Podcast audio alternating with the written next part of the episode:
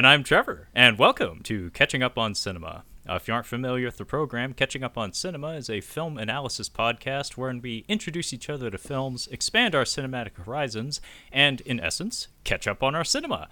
So, it is the month of June 2021, and we are in the midst of our Drinking Movies month. I'm off the Uh, this is this is uh, sponsored by Kyle, uh, who has all of the creative control this month because uh, between the two of us, he is the only dranker, and uh, as he said, he is off the wagon uh, for the time being. He is he's been stone cold sober for a little while, Yeah. and uh, he's he's happy to, he's happy to be back though, happy to be back at the habit, and uh, he is celebrating by subjecting me to a number of. Uh, what he likes to call drinking films. Uh, so last week, uh, what did we talk about last week, Kyle? Uh, was it with Noel and I? I believe. Yes, which you characterized as a wine film. Yes, a it's wine a, a wine film. Yes. And if we were So recording, what- go ahead. I was going to say, what what would you, how would you define a drinking movie, being as that's the title of this uh, month's event? Well, there's a couple of different kinds of drinking movies. Uh, one kind of drinking movie is you're drunk at the end of the night and you're not ready to go to bed. You're waiting for the pizza to heat up, the garbage pizza to heat up in the oven. You're like, I want to watch another movie while I'm waiting for it. I'm crack another beer, maybe have two or three more, eat this pizza, and then pass out. It's something you might just throw on to throw on. Uh, good ones are like Can't Hardly Wait, Beer Fest, Godzilla 1998. Those are some of my favorites. Um, and then you have other times where you, you've had a couple of drinks and you're just kind of bored and you're just like, I want something to drink along to. Like they're drinking in the movie and I'd like to just drink along with them. So that's what this mo- this month is about. It's kind of those movies, except for our last movie, which is kind of a kind of a drunk movie for me. Okay, well, we will certainly get there when we get there, but I, I love the distinction. Uh, trash pizza. Yes, trash pizza garbage is pizza, yeah. required. Yeah, gar- yeah, garbage. garbage, pizza is, is required. We're, we're not ordering out. We're uh, we're heading down to the frozen food aisle. Mm-hmm. Uh, we are not grabbing a DiGiorno. We are grabbing a Tombstone. Oh. Not doing Tombstone anymore. I do California Pizza Kitchen. Yeah, or if you have a Winco nearby, maybe one of those or Mm-hmm. something. we're not we're not going for high class shit. We're going for straight up garbage pizza. Yeah. Uh, if you if you got any tor- tortilla chips on hand, maybe get a can a can of rat sauce to go with it. Yep. It's that kind of evening. You got ranch on that shit. Yeah. Bring that shit out. Um, but what's kind of funny about uh, the first half of Drinking Movie Month, and I feel like I feel like you kind of planned this out just a little I bit. did. Uh, we start out we start out like ultra classy. Like Mm-hmm. not only is it classy, it's it's a Criterion film for fuck's sake. it is. Uh, we talked about With Noel and I from 1987, uh, which is a wine film, which, you know, in certain circles, I guess you could characterize that as classy. Depends on what kind of wine we're drinking. If it's coming out of a box, maybe Maybe not. maybe maybe not a good pair with a Criterion film. No. Um, but then as we progress through drinking movie month, it seems like the class level continually drops. Oh yeah, yeah, it will. So Uh, we get more and more sloppy as we go. Uh, so, Kyle, what what what movie are we going to be talking about this week? Uh, this week we're going to be talking about Darkest Hour from 2017, uh, directed by Joe Wright, uh, starring Gary Oldman, Kristin Scott Thomas, Ben Mendelsohn, Lily James, and uh, Stephen Dillane. Um, yeah, this one I uh, because Gary Oldman won the Oscar for uh, this role, I was like, well, I'm gonna watch it, and I didn't really hear much about it, and I just I just happened I actually watched it one night uh, while I was having a few drinks. And I ended up drinking along with it uh, throughout the film. I'm like, this movie is great. It's just a great time. It's a great time to you know drink along, drink along with. And it, I learned a little bit about some, a little something about Churchill because I knew nothing about the man. So that I was a little hesitant to watch it too because I'm like, I know nothing about Churchill, like close to nothing, except that he smoked a lot of cigars and he was a full blown alcoholic.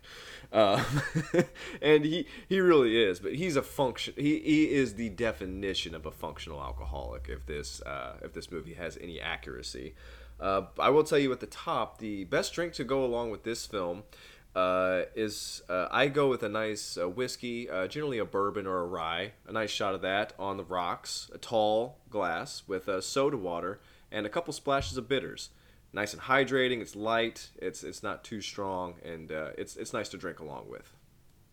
Very nice. That was going to be my first question. What drink would you pair with this particular drinking movie? And yeah, I I seem to recall hearing some rumors that uh, Churchill's daily routine was kind of reminiscent of like a, a watered down Hunter S. Thompson minus the drug use. Yeah. Uh, he ha- he had his particular drug of choice, um, and apparently he was a frequent abuser throughout the day. But like you said, very very functional. Very if, functional. if anything in this film is to be believed, but. Um, yeah, this one came as a surprise to me as a selection for Drinking Movie Month because, as, as I just mentioned, I mean, the man that the film is based around, yes, I do know that he had a reputation for having a, a walking glass of booze um, pretty much 24 7. Um, but in my mind, being as I've, I've lived my life sober, like my whole my whole existence, um, wrapping my head around the concept of a drinking movie is something I'm I'm still working at, but I'm hoping to get to the bottom of it at least somewhat by the time we get to the end of this month. But in the meantime, seems like you're pretty much two for two in terms of quality picks of you know regardless of whether they're drinking movies or not. I've enjoyed myself twice this month, uh, so hopefully we can keep that streak alive. Um, but yeah, this this is a a blind watch for me. I knew very little about this going in, other than the fact that Gary Oldman was in it, and of course won his Oscar off of it. Um, but I will say this much: the way this film was advertised, at least domestically in the U.S., I can't speak for in the U.K., but in the U.S., this movie was very poorly advertised. It was not made to look good. Even the makeup effects, which are actually incredible Yes. to some degree, Very much. um, they picked like the worst shots of him. Like they they made it look bad, which is certainly not the case if you've actually seen the film. They actually kind of like do some stuff with the cinematography where they kind of dare you to look for the seams in the makeup. Like they they ram the camera right up into his face and they're like, "Do you see any seams? Because I don't." Um, it's really incredible stuff. But the way this movie was advertised, I, I remember like critics kind of ripping into it and being like, "Oh, that looks stupid." Like a lot, there was a lot of pre-release like negativity surrounding it, being like, Yeah. "Oh, Gary Oldman's doing crazy shit with makeup and he's gonna play a fat man." It's like, so the the Like- less you recognize him, the better he is. Yeah, and have you taken a look at his filmography? Like he can do literally anything you ask him to do. So if if he's excited about a role, get ready. It's going to be something special. Yeah, no, like him in The Fifth Element, Hannibal. I didn't know for years that he was in that movie as the guy with the mangled face. Uh, but I think I think one of his top movies where he's unrecognizable, or it's just like, wow, that's crazy, is him in True Romance. That has got to be one of my favorite Gary Oldman role, roles of all time, and it's a small role, but it's great. Oh, it's phenomenal, and he's absolutely terrifying in it. Um, I I defy you to pinpoint where where that speech affect comes from. He is he is from, to quote the Ultimate Warrior, he is from parts unknown. Yeah. but Get yourself but an it- egg roll. Yeah.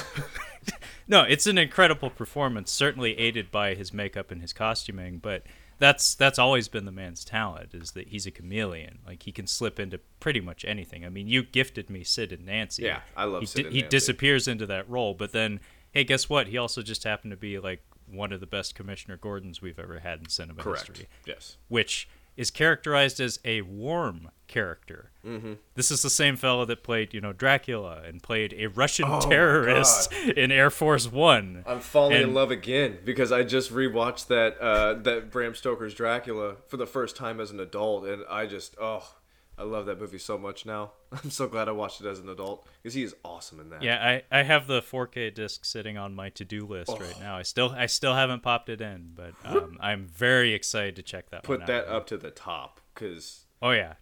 No, I, I talked about it at length uh, with Brad from the Cinema Speak podcast when we were talking about 4Ks the other day, and then I realized, oh shit, I still haven't popped that sucker in. people talk about The Godfather as being one of the greatest films of all time, and Coppola is the director. I'm like, did you guys see Bram Stoker's Dracula? Because it's awesome. No, I, I characterize it as similar to like War of the Rings in that it's like a every trick in the book kind of movie Yeah. when it comes to effects work. Like they do literally everything, and they do they do fucking shadow puppets in that movie. Shadow puppets. It works. it works incredibly well. Yeah, I'm excited to check that one out. But we should talk about yeah. Darkest Hour. Darkest Hour. Yeah. So, uh, am I gonna have to do the plot summary, Kyle?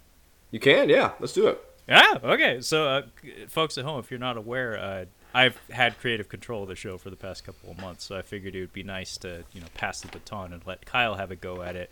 And uh, usually, Kyle is the man, uh, the man on the street that gives us our plot summaries uh, up front. Uh, but now it's my turn. Yeah. and good God, I suck at it. Being as I'm, I haven't had, I haven't had the years of experience to back me up. So, so be kind. But uh, plot summary for Darkest Hour from 2017, directed by Joe Wright. Uh, this is a film about uh, one Winston Churchill uh, and his ascent to, to the uh, the office of Prime Minister of the United Kingdom, uh, and it's about the early stages of his his tenure in office. Um, and the the major event that we're covering here has to do with the Dunkirk evacuation um, and the possibility of the Nazi invasion of the UK. Yes. So yeah, that's, That's the majority of the plot of the film. Yeah, I, I think I summed that up decently well. Um, but yeah, it's a it's a movie that doesn't cover a whole lot of ground uh, chronologically. Uh, it's very focused in that regard. Uh, sometimes that's a liability, but on the whole, I, ju- I will say up front that I actually did quite enjoy this movie for the most part. Um, well, we will say at the top that uh, Trevor and I do not know our European history uh, very well. So if we get anything incorrect, it's based off of this film. We are basing what we know about the situation on this film. So don't get mad. Correct us if you want. Excuse me. Correct us if you want, but we, we don't know too much about this, so forgive us. Um, and I can I can jump in and talk I can talk talk about this one this time because I took I took a lot of notes. I, I wanted to be as accurate as possible because like I said we don't really know about this aside from this and the movie Dunkirk. Like I didn't know about Dunkirk until the movie Dunkirk. Well, actually, when we when we get to the Dunkirk part of the the film, which is I want to say like the halfway point, essentially. Um, I, I'll have I have a few things I'd like to talk about there, mostly referencing other contemporary films, uh, contemporary to this film. Um, that I'll, I'm gonna float them by you, like if you've seen them or not, because uh, I think it there's a, a trio of films that all came out within like a year of each other that curiously enough explore the same events um, from different angles and Yeah. it makes for kind of a neat little like triad of films covering the dunkirk situation Yeah, it's kind of like Tora Tora Tora. It's like you get to see both sides. You see like Japanese uh, Japanese pilots. You get you get different different views. Yeah, perspectives are always fascinating for major historic events but yeah kyle i'll let you uh, carry us through this one All right, so it's May 9th, 1940. Uh, Hitler's invaded Czechoslovakia, Poland, Denmark, and Norway. Uh, this is the what we get at the beginning. We get like a little, not scroll, that just kind of gets you, okay, this is what's happening so far. Uh, Three million German troops are now poised uh, on the Belgian border, ready to conquer the rest of Europe. In Britain, Parliament has lost faith in its leader, Neville Chamberlain. Uh, he's the prime minister at the time. The search for a replacement has already begun. Um, and that was it. There we go. Uh, so we, uh, I thought the next, I thought there was more to that, uh, but it's uh, the the next two characters that we're learning about. So we have um, Halifax, played by Stephen Dillane, uh, who played Stannis Baratheon on uh, Game of Thrones, who was a very frustrating character, and I won't. I'll just leave it at that. His his story arc you'll have to discover on your own. Uh, and then Ronald Pickup playing Chamberlain, Neville Chamberlain. Um, and the beginning of the movie starts in Parliament. We got three guys in the curly wigs sitting there. And I love their parliament. It's so entertaining because it's just, it looks like two parties sitting opposite each other. And the speaker of one party is talking about how Neville Chamberlain is incompetent, he's screwed everything up. And more or less, they're asking for his resignation. But the, the papers, the smacking and the waving of the papers is so much fun. I'm like, God, I wish our, our, our Senate would do that. it looks so cool. Yeah, it it's watching scenes like this that uh make me understand like how how a show like Hamilton kind of came together on a conceptual level. Mm-hmm. Where it's like if you think about the idea of like a parliamentary hearing or or just like the nature of the English language and how it's it can be very combative and uh in certain circles having a a strong vocabulary or a certain speech affect can be really powerful um, for like carving out a niche for yourself or establishing dominance in a room. Um, and like I could totally see a situation like this, like mirroring that of like a rap battle or something. Oh, yeah. Um, just like a war of words with an audience, a rowdy audience at that. Um, but yeah, the, oh, yeah. yeah, I mean that's exactly what Yeah. you're seeing with with the rattling of the papers, and like it's kind of interesting seeing the way that Parliament, this, the English Parliament, kind of like handles their their shit here with their governments, because uh, we don't we never really did that. We don't do that in modern times, at least in the states. Everything's a little maybe too orderly. Yeah. Uh, but other parts of the world, like I, I love seeing like uh, what was it the, the Ukrainian politics where I think it was uh it wasn't Vladimir Klitschko, it was uh his brother. I, he was he was like choking a dude and punch him in the face Yeah. in the middle in the middle of politics. And I was like, damn, like that's that's passion, I guess. But um, yeah, like the the movie opens in a very stylish way with like a gliding camera coming down into the hall, and uh, this is where we get a sample of the the style of lighting that we'll be getting throughout the entire film. Natural. Uh, I wouldn't characterize this as natural. This is almost like abrasive, like like it's very wh- white light. Well, Um, I know. and and more than that though, it's the angle of it. Everything's overhead. Everything's bearing down on people. Well, the, I li- I think that might be one of the reasons why I like this movie is uh, a lot of it. It's like sun coming through the windows, lighting, especially when we see Ben Mendelsohn as the king, uh, Kristin Scott Thomas Clemmy, his wife. Uh, a lot of like the indoor shots, especially when he's out of the bunker, are just a lot of light, like natural light coming through the windows. Yeah, there's there's quite a bit of that. Um, I wouldn't characterize it as natural, like in terms of like the sourcing of the light. Like it's clearly Yeah. artificially generated. Yeah. It's not like the Thirteenth Warrior or some shit where we're running around with torches all day long. Or mother, yeah. or mother for that matter. But um, yeah, there's a lot of white beams of light bearing down on people. It almost feels like like I don't know church like or something. But Yeah. um, characterized by like a very intense like searing white quality to it. But um, yeah, this this opening monologue from this fella is scathing. Do you know he who is this- just ripping this guy a new one? Do you know who this guy is? I recognize his face, Kyle, but educate me. He is one exactly. He's one of those guys like I've seen this dude in a billion things. His name is Pirates, Yes, he's in Pirates Pir- of the Caribbean. Yes, yeah, and yeah, yeah. He's in Gladiator. Uh, he is in From Hell. He's in a lot of stuff. Uh, but he is that. He's one of those that guy, that face. And I was watching this this time, and I'm like, I never picked up on him. Like, I think it's that guy. And I looked it up. I'm like, holy crap, it is that guy. His name's David Schofield. Okay, well, he certainly has a punchable face, but now we've confirmed that he has a punchable mouth as well. Because Yeah. oh my god, He's he is yeah. he is vicious. Yeah. Um, and yeah, this is this is a well constructed argument that they have against uh, Chamberlain. Um, and the whole time, the guy's just kind of sitting there taking Yeah, it, taking it. just Like just, a- just taking it. and uh, Winston isn't present right now. You can see like there's a little little placard or something that's supposed to be for his spot, and uh, eh, we get. Have we even? I don't even think we've met him yet. We uh, we actually uh, cut from this scene to like a, a like nice like tuxedo dinner, and they're talking about the next moves basically. Chamberlain says like, "Listen, I'm going to be resigning, and Halifax, you should probably step in." And all the guys, oh yes, the fat cats are like, "Yes, this this, this is perfect," and uh, he's like, "Nah, it's not my time," and they're all like, "Wait, what? You're not gonna you're not gonna step in?" And I don't know the, the the context for this. I don't know if this is historically accurate, but it seems like Halifax didn't really want to deal with Hitler. Like I feel like he was kind of taking the back seat and like let somebody else deal with him, and then I'll come in after that.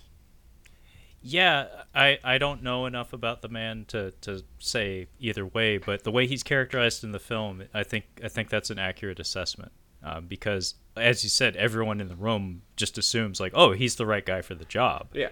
Um, and actually, he does seem capable, just unwilling. Um, so it could just be that, like you said, he's biding his time or something. Although we'll find out at like the end credits of the film that didn't exactly work out if that was indeed the plan.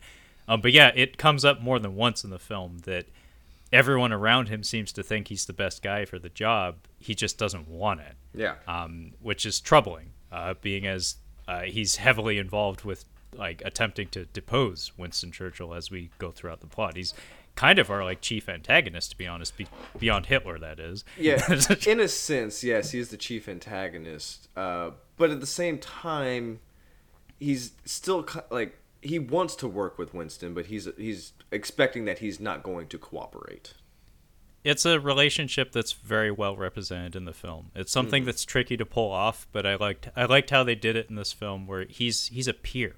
Yes, Like he he was actually brought into Churchill's cabinet specifically for that purpose. he is an. to a- He's, like- he's like I I've sent I I filled this cabinet with old rivals for a reason, and I I, I admire that. I understand that. Yeah.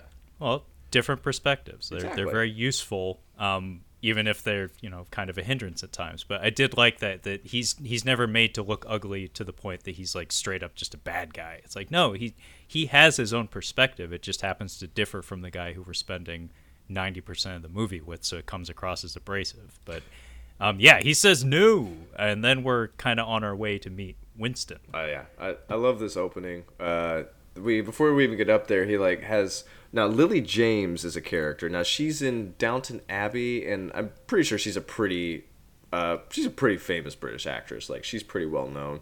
I haven't seen a ton with her in it, uh, but her character is kind of like not useless, but she's barely a character in the movie, in my opinion.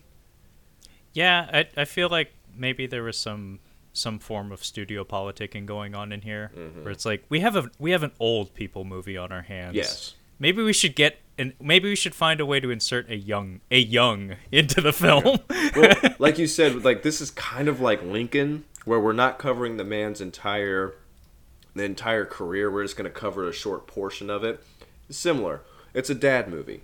this this is you know, this is, for this is folks. totally this is this is a United Kingdom dad movie. Yeah. Um, but yeah, I'm glad you brought up Lincoln because I did think of them as being kind of parallel to each other. Yeah. But um, yeah, if you just glance at the cast and even the the events that this film covers, it's like yeah, we do have a problem here where in terms of selling this film to a broader audience, you know, actually making our money back, kind of in danger of to- of totally losing the young, you know, UK You people. you lost it when you Yeah, made a movie you- about Winston Churchill. Yeah, so it's like, hmm, maybe we should put you know the young like Disney gal into the movie because I think she was in the Kenneth Branagh like Cinderella, and I can see that. I think I think legitimately the only thing I've seen her in was Baby Driver, I haven't seen um, which I, I guess maybe I just don't watch Lily James type movies, but yeah, my guess as to why she's here uh, is it's a very small role. It's it's I, I doubt this was based on a real person. Um, my guess is just so they can put her on the marquee or something. Um, so I should mention uh, a little something about Winston's drinking habits here in just a sec. But yeah, she's being introduced. She's the new typist, and this guy's giving her the rundown. Like, listen, he mumbles a lot, so you have to pay close attention to what he's saying. Uh, he wants tr- double spaced or he says double spaced or single spaced. It doesn't really matter because whatever happens next is the opposite. Yeah, double spaced. so, yeah.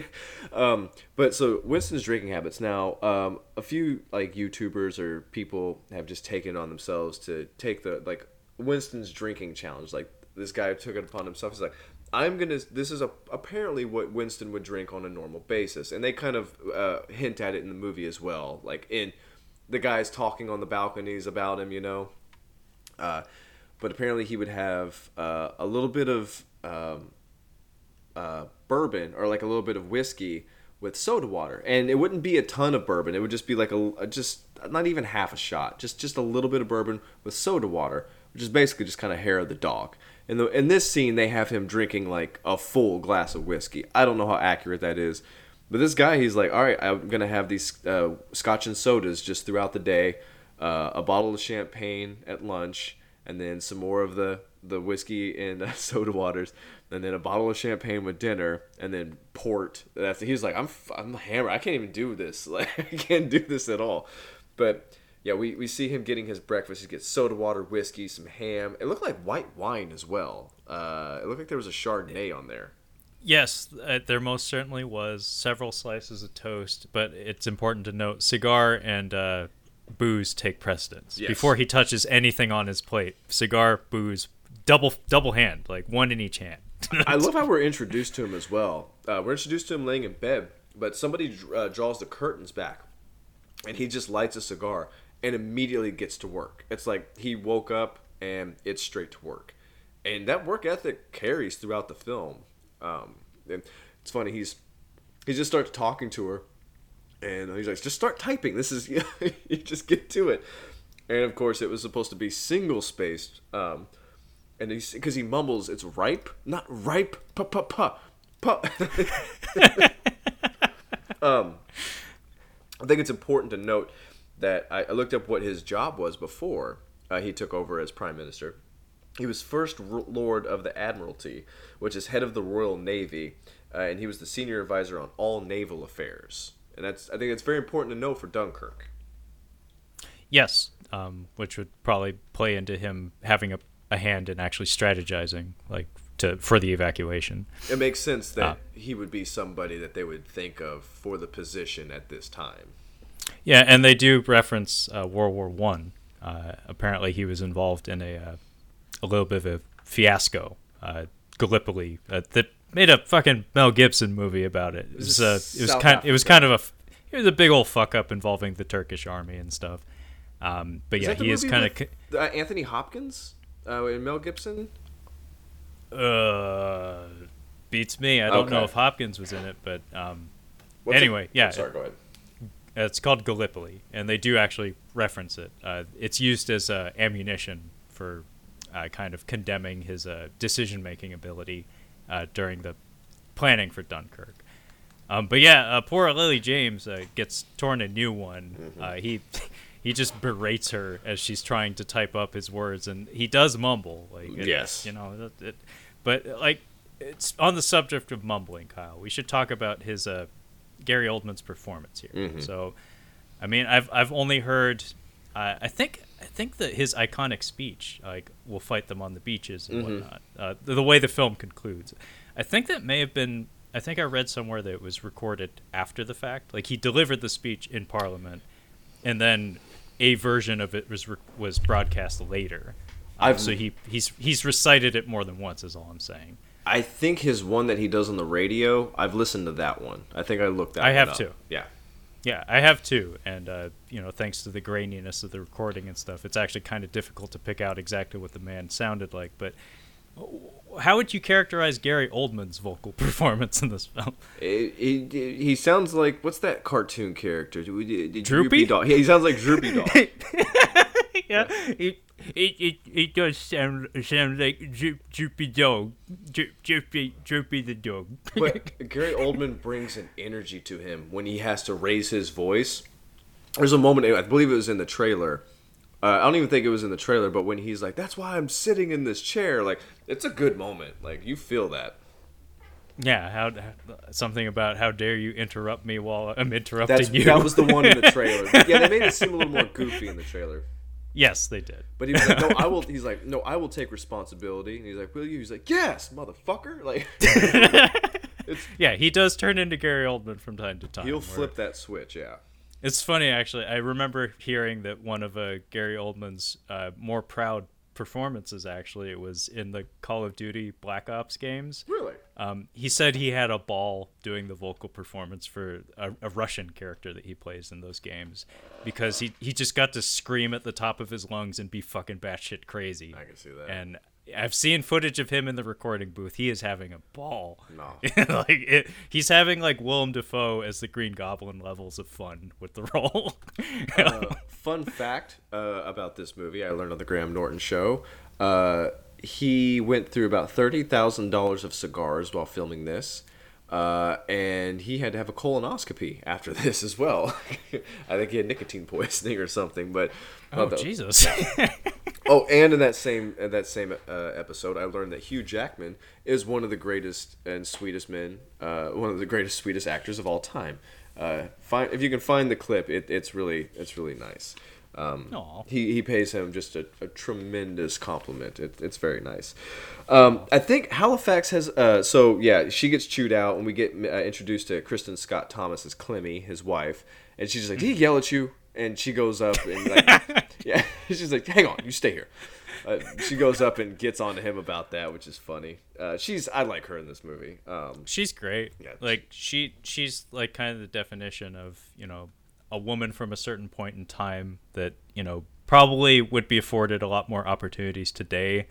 Um, tough lady, but unfortunately knows the realities of the time in which she lives, but still manages to have kind of a you know a semi sweet slash beautiful relationship with with her guy. it- she has. Like it- despite her frustrations, her daily frustrations. I could almost watch a movie about her because she brings such a sadness to this character. Like, she just she's uh, appreciative of where she's at, and she's very understanding of where she's at. But there's still that um, regret I feel that she has. Like this, I could have had a different life, but this is what I went with. Um, but yeah. No, it, it's it's something actually I would have liked to have seen a little more of. To be I do- honest, I agree. uh, the the two of them together on screen are are there's a lot there's a lot of depth to their relationship that you you feel like it, they their performances are such that you you feel the years that they've they've gone through Right. together. When yeah, she- it's it's kind of remarkable because Yeah. she has very little screen time, especially with him. In fact, um, but every time it's just like, yeah, they're very convincing as a an a elderly couple that've been together through a lot. It feels natural. Yeah, it does. Very natural. Um, I can't. I don't know if Halifax has had a, a meeting with uh, the king before uh, he is summoned to the king, uh, but that's basically what's happening. Uh, come to find out that uh, the king is going to approve of Winston. He's, he's like, I thought it would be you, Halifax. He's like, Nope, it's not my time. We're gonna have Winston in here, and he summoned. And I, this is one of my favorite scenes in the whole movie. Is him being introduced to Ben Mendelsohn as uh, King George the Sixth, I believe. Uh, it's it's kind of comedy gold, but it, it's like the driest form of comedy. Mm. It's great. Um, I- it's it's terrific. I love Ben really Mendelsohn as it. I love Ben Mendelsohn as the king. No, he, he's great, but um, yeah, we, we actually get like a, a shot leading up to the the meeting of the two powers between the future prime minister and the king, um, where it's it's just Winston Churchill being driven to the palace, and uh, we get a shot that the only reason I, I focus on it here is because we call back to it in the final act of the film, Yeah. where it's just him observing like the British public uh, go about their day, and I think he muses to himself that it's like it, you hardly believe that there was a war going on just over there. Yeah. Um, so it's it's like one of those things that's like, yeah, we'll we'll probably take another look at this street like a, f- a few weeks from now. We'll see how things look then. He also Um, he also mentions that he's never rode the bus, and he's like, "Yeah, I've never rode the bus." And he's like, "I believe I can boil an egg." That's because I've seen it done. that was yeah, that, that's a fun way of putting it. It's like, yeah, I think he even says like because I've seen it done. Like I otherwise I wouldn't. Otherwise I don't think I'd be capable. uh, yeah. The meeting with Halifax is happening, and Cham- uh, no, it's with a meeting with Chamberlain. Uh, he's Yeah. he's resigning with the king. Um, Yeah. and go ahead. Sorry. uh, Chamberlain and Halifax are kind of like our our uh, our Riddler and Two Face for this They movie. are the Riddler and Two Face. they're constantly scheming on the sides. Yes. They don't do a whole lot, but they're constantly talking shit about Winston behind his back. Yeah. And the the running theme of their discussions is uh, is he fit for the job? Oh shit, he bungled it. He's not fit for the job. We should totally find a way to to do a vote of no confidence on him and get him kicked out. At which point I don't think I don't think Halifax even wants to take power then, but he he's catty to the point that he wants him out at some point in the film, and that just becomes his main agenda. Both he and Chamberlain throughout most of the film, but yeah, they're already chilling at the palace by the time Winston gets there. They do note that he was right about Hitler, and I think that's part of the reason why. Like, yeah, no, no, they he he called he had his number. He knew that this guy was going to be a problem. Um, Apparently, that's how he he was selected, like second to Halifax, was that um, Chamberlain was was booted out because uh, he failed to see the potential danger. Like he he failed to give it notice, and the British public were outraged. It's like, dude, shit's going on right over there. Why aren't we getting ready for it? Uh, We should say at the top. I don't know anything about Winston Churchill. I've heard that he wasn't a great person. Like he had some he had some bad stuff going on. And based on what this film has given us, you have to admire the man for what he pulled off. Uh, it was probably a very difficult decision, but he you know he managed to uh, to get get the job done that he needed to do. Um, but yes, so Winston was right about Hitler, and now he's about to meet the king. Uh, now, from what I understand, uh, when you meet the queen, you're supposed to let her talk first and I was paying attention to it uh, when I was wa- paying attention this time to see if that's how it was with the king. But Winston's actually the first one that walks. But this is so awkward. They don't even like the king is just standing inside his. I guess it's his office uh, in the doorway, but he's like ten feet at, on the other side of the door. He's not even like in the office, and Winston just kind of saunters in, and they're standing a good you know 10 feet away from each other in the office. And uh, and uh, king george is like you know why i've summoned you here? And he's like i couldn't have a possible idea why you'd be summoning me, summoning me here. I think he's scoff like, he has like a laugh. Like he, he kind of laughs at him like ha, really Well, yeah, I, I think he's trying to play coy. Like uh, Yeah. you and I both know why I'm here, but there's there's a ceremony, there's decorum that has to be observed here, and I find stuff like this like it, always incredibly fascinating. Mm-hmm. Like customs and, and bizarre rituals like this that just from an outsider's perspective, it's just like, what the fuck?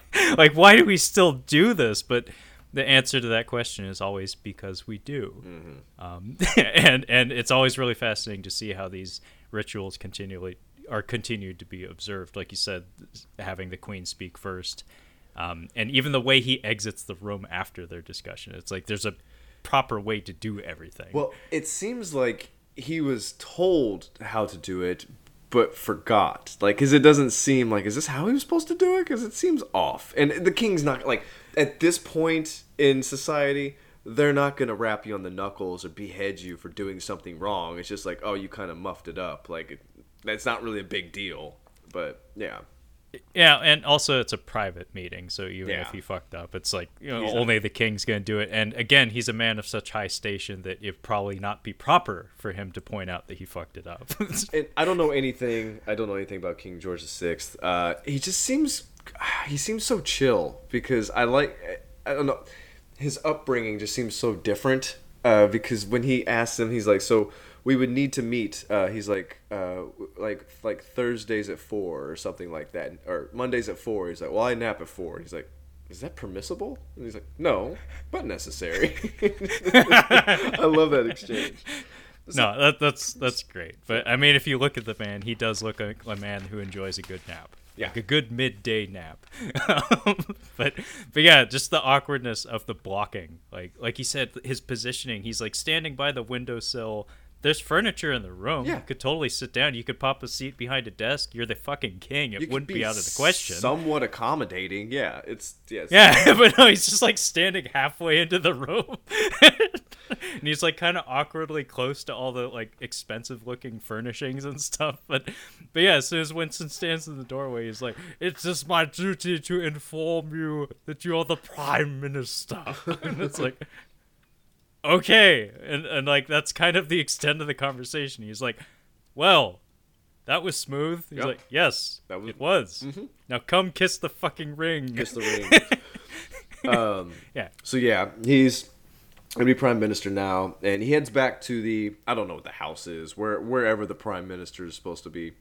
Uh, and I know that I believe this is the same king from the king Speech that uh, this king had a he had a stutter and a bit of a speech impediment, and I think Halifax does too. If you if you picked up on that. Uh, this is where it would be nice to have uh, a legitimate British person on the podcast. I know. I try. yeah, we'll, we'll probably get to that at some point, hopefully. We've done it before. We, uh, stay tuned, folks. We most certainly will again. But Yeah.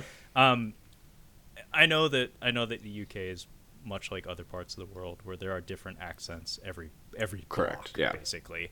Um, and yeah, I did notice some uh, like auditory similarities between Halifax and the King's accent.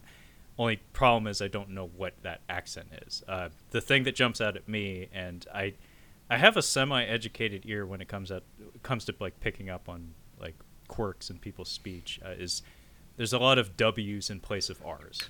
Yeah. It's like the word the word from is flum. Yeah, uh, well, I know, I do know that one of the kings had a speech impediment. I'm assuming it's this one because you can you can see the stutter, like you can see. But In the case of Halifax, I think it's an accent. because Um, he, I would say there was definitely some W's in there where there should be Yeah, R's. I think Halifax just legit has an accent, whereas Okay. the King, um, Ben Mendelsohn, I, I think the way he was going about it was uh, he was speaking in a very measured pace. Mm-hmm. Like you can tell that, like, and actually he does have some like kind of shit Yeah. going on there every once in a while.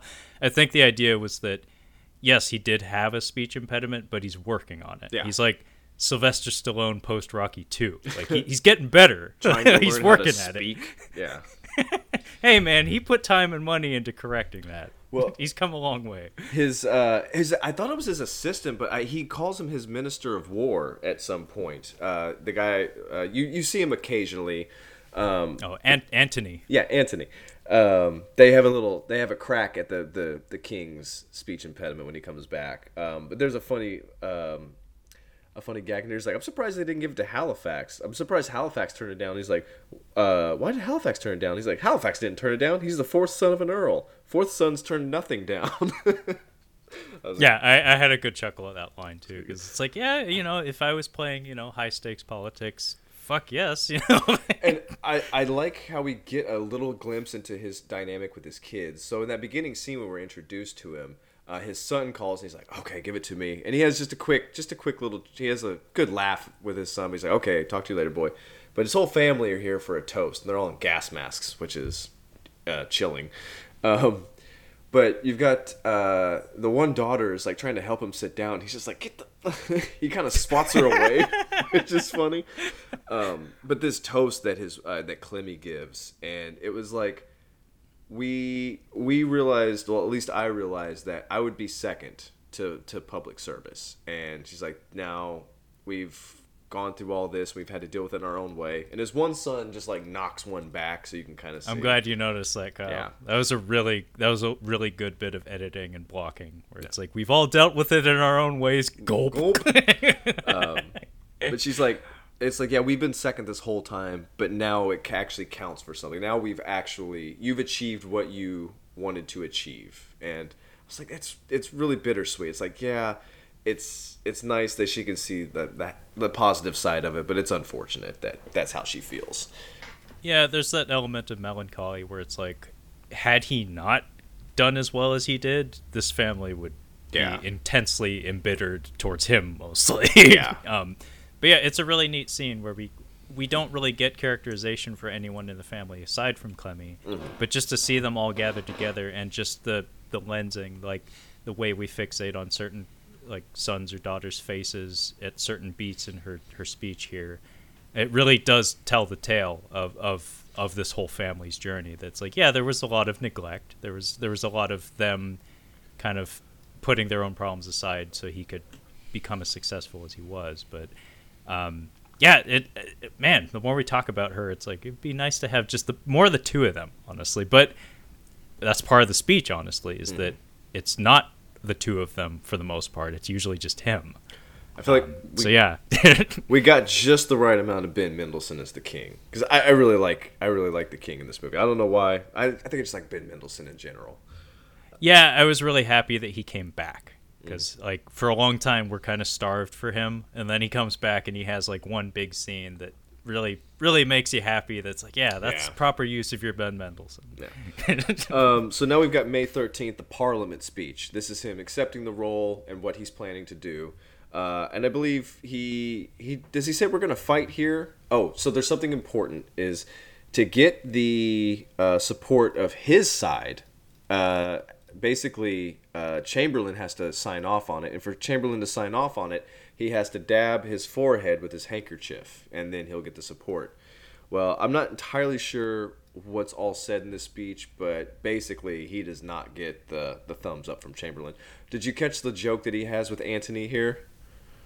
Uh, no, what was that, Kyle? Uh, oh gosh, what does he say? I didn't write it down because I had to go back and like see it on the subtitles. I thought I remember it. He's like, um, he's like, well, uh, we've like we've shocked them or something, or oh no, no I'm like uh, repugnant to them, and, and they both at the same time got to start somewhere. It's it's a funny little joke between the two of them. But yeah, the party is not happy about the war speech. Uh, he says a war cabinet has been formed. Um, and this is where Chamberlain and Halifa- Halifax uh, scheme their plan. They're like, he didn't say peace talks one time on there. He's crazy. We got to get him out of there. How do we get him out of there? Yeah, it it comes across as maybe a little delusional or detached on his part, um, because as as the opening slides of the movie kind of laid out to us, uh, things are looking grim uh, for a lot of Western Europe at this point in time.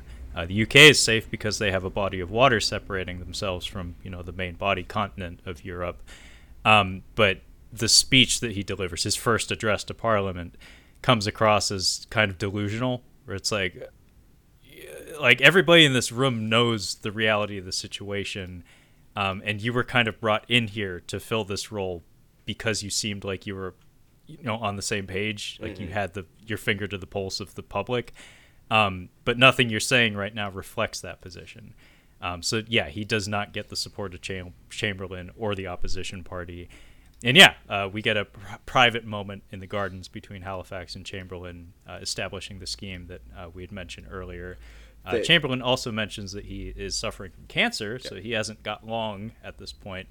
Um, and it's this is also where the subject of Halifax taking the post as prime minister is mentioned is reiterated, and again he declines. So it's like, what is your deal, man? Yeah. like you, you you wanted the guy in, now you want him out, and you still don't want in. Are you just like fucking with the the pieces on the chessboard just for fucking with them? Yeah, I think he's just he doesn't want the responsibility of dealing with Hitler, and he wants to come in later. Uh, let somebody else screw up, and then let me come in after it's you know after it's all different. Um, he says that we have to get him on record saying that he will not consider peace talks. So that's what we have to do. So the war the war room becomes very important because that's what Halifax's game is. Um, we get to go down to the bunker, which there is an elevator from his uh, house down to the bunker, and you may know this about me by now listening to this. Uh, one of my dream jobs is to be uh, uh, working in a van with a, a pot of coffee, uh, doing surveillance.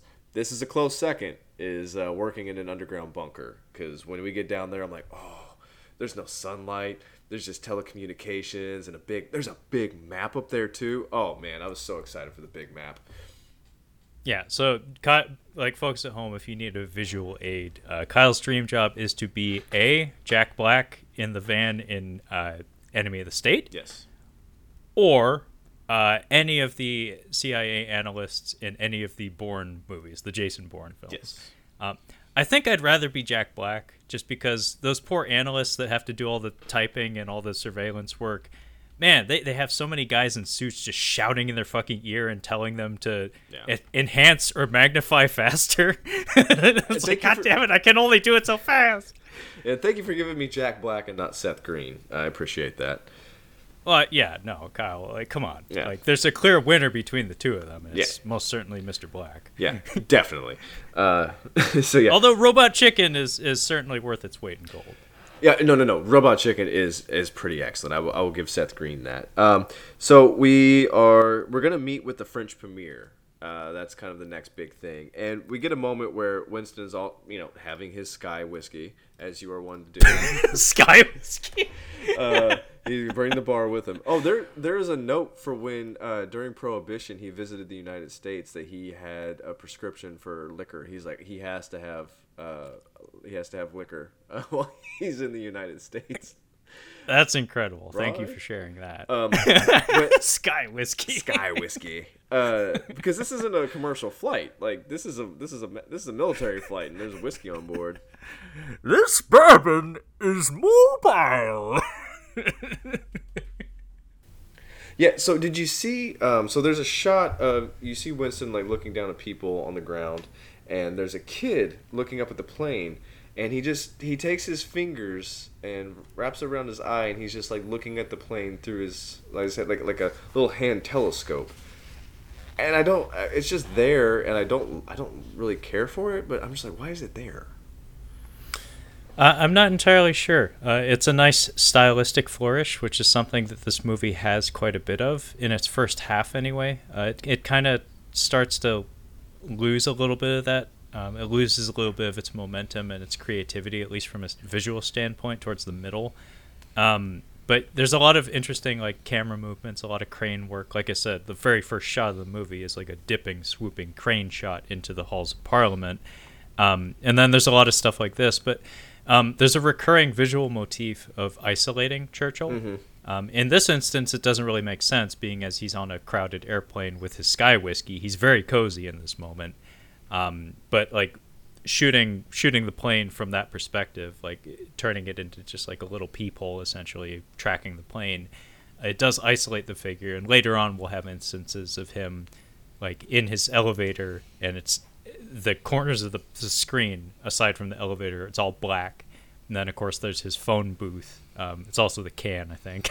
uh, and then the bunker, we also have him isolated there. So maybe it has something to do with like introducing that visual theme. Um, but it's it's a neat element, especially because um, we do cut back to that kid uh, a little bit later. So maybe that's part of it. That could be maybe that's what we're trying to do is create a emotional anchor in the form of a child on the ground uh, in France uh, that we'll call back to in a few minutes here.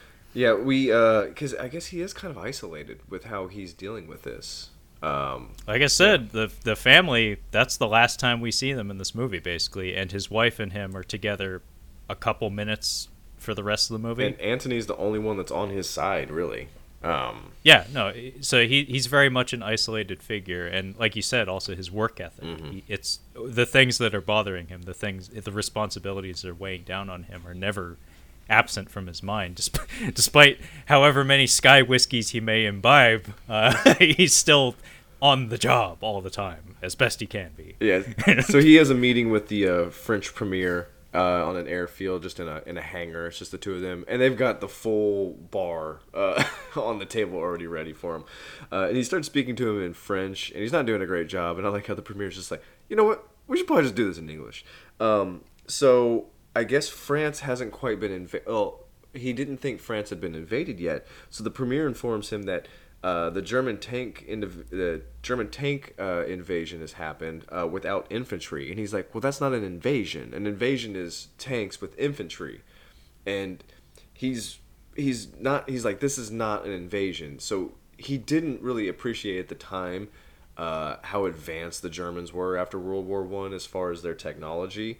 Um, but I think that I think kind of that ignorance helped him out in the long run because the, yeah, the, after this meeting, the, the premier is just like he's delusional. Like he does not get what's happening right now. Yeah, no, he, he certainly had to hit the books after this because this was kind of an embarrassment, Mm-hmm. um, you know, in the face of a very desperate, you know, French premier. Um, but yeah, he did have a meeting with, with his military advisors beforehand, and they did explain to him that it's like, dude, these tanks are not the tanks Yeah. that we saw last time the world was at war. Uh, these tanks can move without a crew. These tanks can fill up. They say they can fill up at a petrol station. yeah. Um, they don't need special maintenance. They don't need special gasoline or anything. They can just go. Listen, um, Ger- without a crew. Germans were very embarrassed about that First World War. They have been mainlining amphetamines for the past t- t- 10 years, 20 years, uh, just working on this shit. So they're insane. Yeah, Western Europe is going to collapse. Um, let's see here. and yeah, also he's a. Not only is he kind of made to look like a bit of a fool in front of the premier for for his ignorance, um, also he's he's baffled by the fact that the French are giving in. That he he's like, so what's your plan of Mm-hmm. like, counterattack? What plan? Yeah. He's like, there is no counterattack. We're we we have lost. like like we we are this close to folding essentially. the movie Inglorious um, all- Bastards is going on right now. it's like, dude, there's a way more entertaining movie Yeah. going on right over there. You're keeping me here though in this fucking hangar. By the way, this hangar meeting kind of made me think of Iron Man 2 with Sam Rockwell and uh, Mickey Rourke. Bird. board. Yes. My board. I remember nothing else from that movie except for that scene. Um, but yeah, we get a, a cute scene here that almost felt like like out of a musical or something or a Disney movie or something where it's it's just like a grand library Mm-hmm. and we we we have this scene like perfectly blocked out where all these uh all these politicians are doing the the walk and talk Mm-hmm. and they they keep like fading behind like pillars and stuff in perfect time for the camera to catch the next duo of, of grumpy politicians talking shit Oh, about charming. Churchill. Yeah. But this also serves as like uh, a recitation of Winston Churchill's Wikipedia page, Yeah, essentially. it's background. Because this scene is, is like a, a, a one and a half minute breakdown of all the basic building blocks of Winston Churchill's like general silhouette. So like his drinking It- habits and the fact that he has a million ideas a day, most of which are dangerous and shitty, but he's a thinker. It's it's break, it's breaking the fourth wall for American audiences without having to actually break the fourth wall.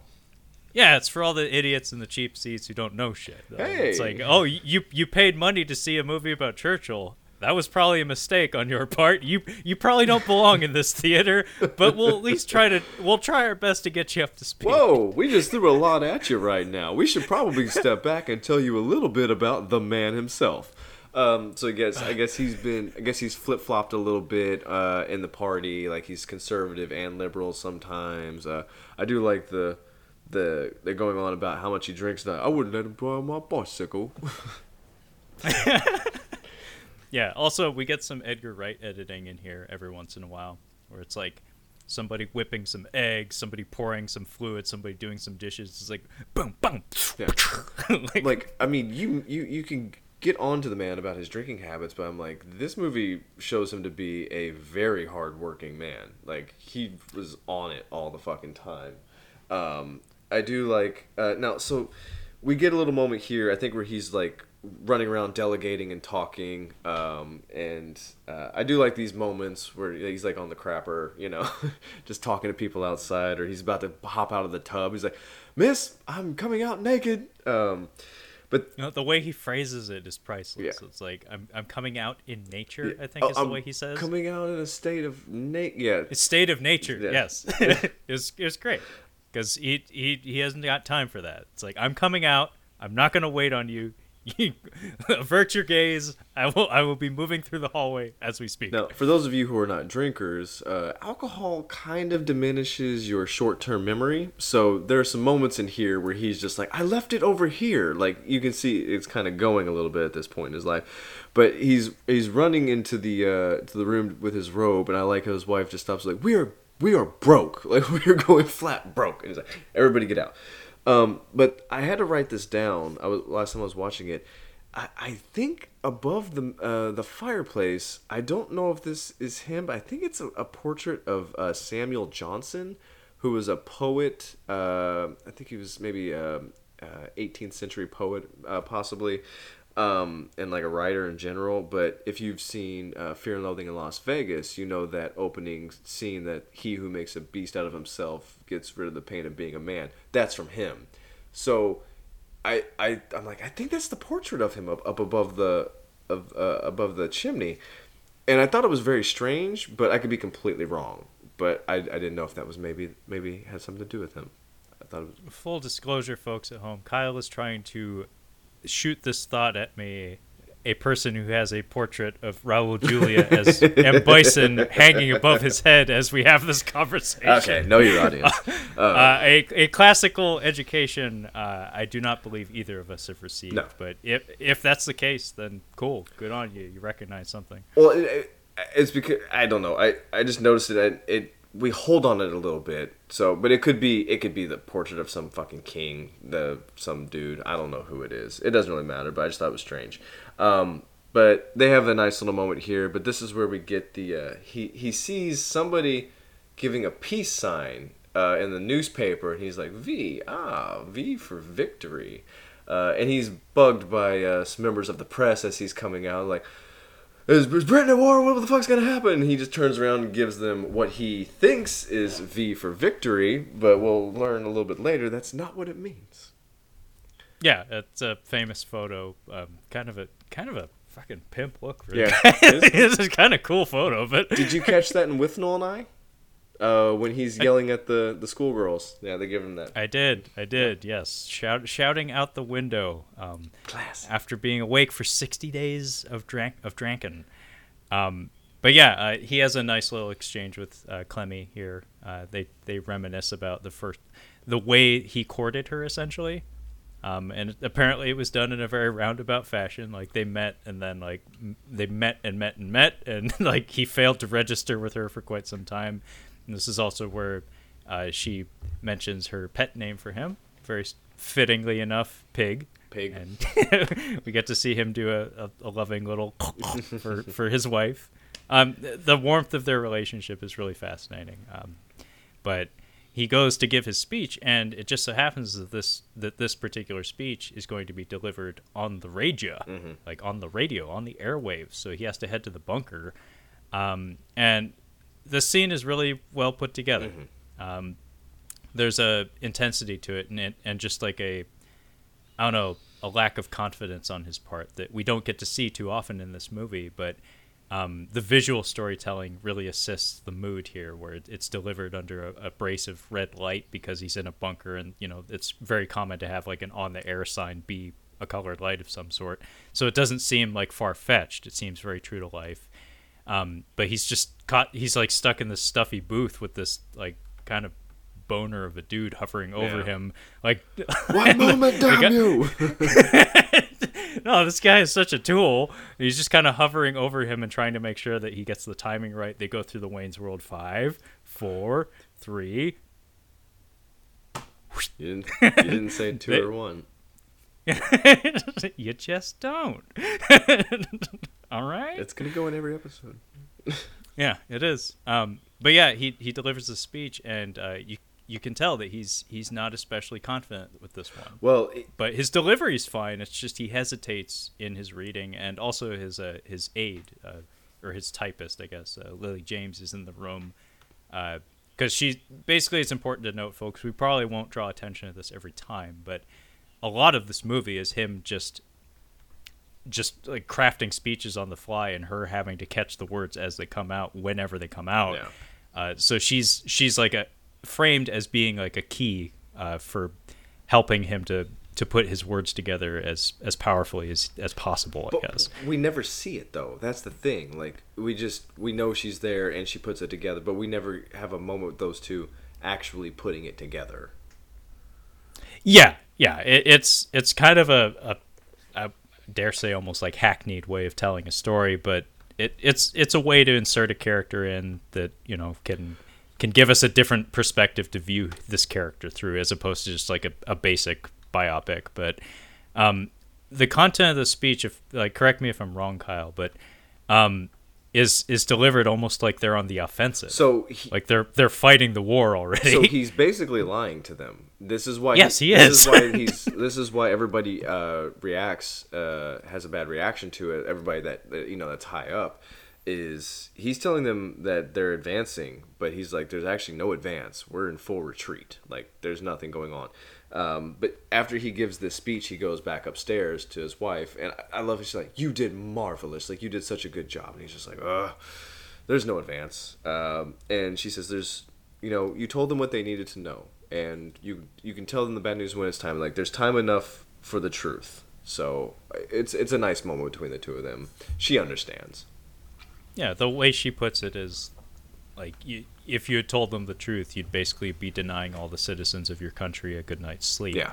Um, and what would what would change for them? Like the threat isn't on their soil just Yeah. yet. So There's time enough. So she tries her best to reassure him, but you can tell it's weighing on him. But uh, very shortly after that, I believe, is where we get the explanation as to Yeah. what that particular hand gesture meant, Kyle. Yeah, so a normal peace sign, you know, everybody knows a normal peace sign, but I guess if you do it backwards, it means up yours, like up your bum, and Up your bum. and it's on the front page of the paper. And I guess as a, newspaper article, it would give you kind of a mixed message. Like you have the speech, and then the prime minister is telling you know uh, a, a, a journalist up yours. It's like, well, what the hell's going on?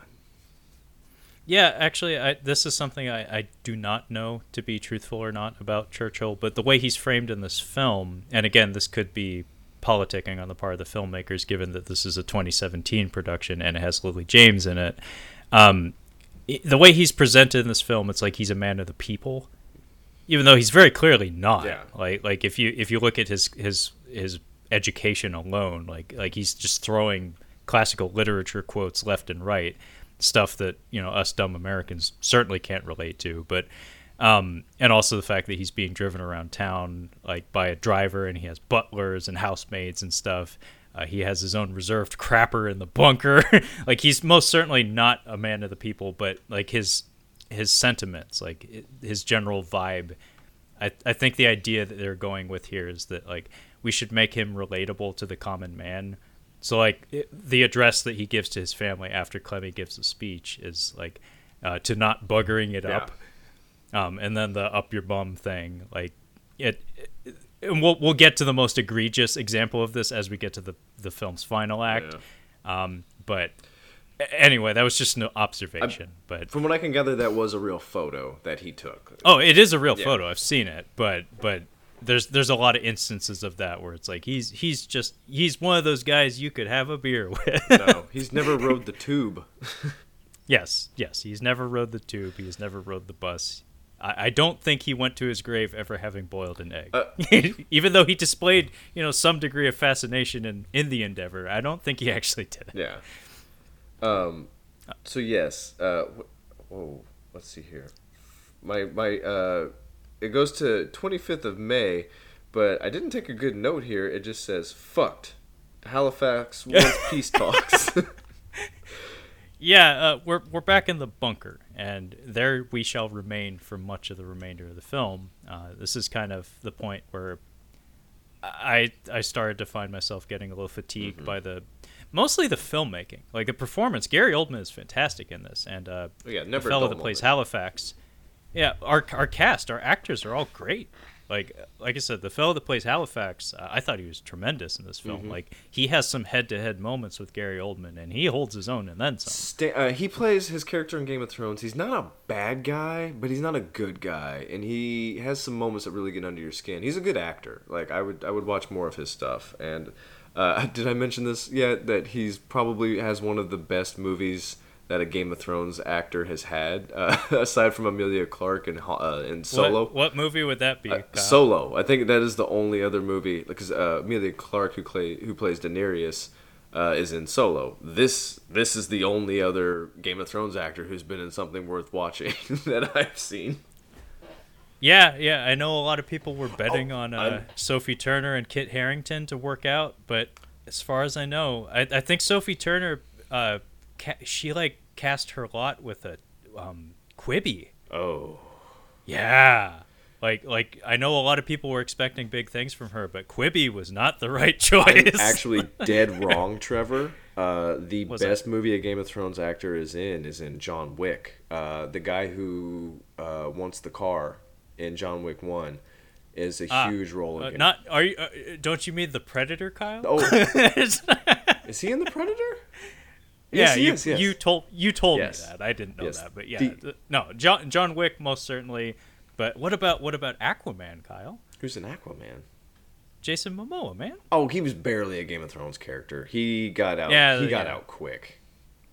Yeah, I mean, I guess he was in the part I saw, which folks at home consists of the only the first season. Yeah. So, yeah, but I mean, he's certainly worked out. Like in terms of his uh, his big roles and stuff. Uh, uh, not in terms of prestige roles, but in terms of money, yeah. I think this is I I think this is the scene I'm thinking of um, where we have a. This is a good moment with Halifax, where uh, Halifax wants peace talks, and he's trying to get it on the record that Winston will say he will not do peace talks, and he has like the way he does it, like, so I understand you don't want to do peace talks. Like he even like raises his voice at the end to kind of he almost hints at it like i'm gonna catch you on this it's enough that winston's like what the fuck is this like i put you on here to you know to push me and give me different perspectives but this isn't a different perspective i need something else from you um, and i think it says germans will get the french fleet and then build planes to get to the island. Uh, so that's kind of what Halifax says. But I like this moment where he gets everybody out of there except for him and Chamberlain, and he has like that sit down with him. He has that really like I like how he's just he lights a cigar and just sits down and just stares at him and just waiting for him to talk. it's it's a it's a nice little move. It, it's a power move, but at the same time, it's also a display of desperation on his part. Yeah. Where it's like his body language suggests that he's the one commanding the room, but part of the reason he's not saying anything is because I don't think he has any ammunition. Mm-mm. Like I don't think he has much to work with other than passion.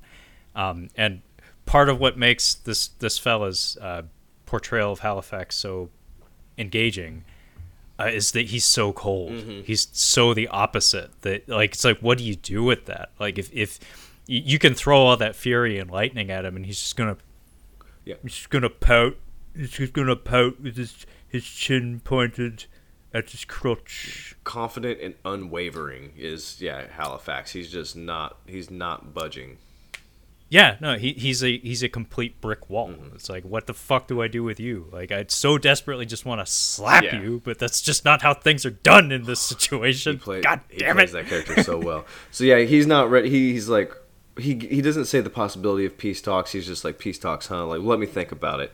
Um, and then we have a phone call with FDR, which I get a chuckle out of every time. Uh, I, I want to roll go, back just go back. Second. Sorry, go there, back. There's like there's just a couple of details of of the scene that are really fascinating to me. It, it really ratchets up the tension level because at the end of the day, uh, what we have are a bunch of men in suits talking in a dusty bunker. Yeah, that's what it like, is. like, in, in in terms of in, in terms of cinema, this is not ex- especially thrilling stuff. Yeah. This is this is not a shootout in a nightclub like a John Wick or something, but this is the equivalent of fireworks that you get uh, in a movie like this uh, verbal fireworks. Uh, but what ratchets up the tension is that we keep cutting back to like a page uh, that presumably works for Halifax in the back corner of the room, like taking the minutes of like jotting. He's basically a stenographer. He's writing down everything that's being said in the room. I don't think he works for And- Halifax. He just he is keeping the minutes. Like he is he's Yes. keeping the record. Yes, and it's important to note that we we cut back to him as her Churchill is kind of being maneuvered into saying exactly what Kyle was was getting at. It's like if he if he says those words, they are recorded in paper Yes. and they can be used against him.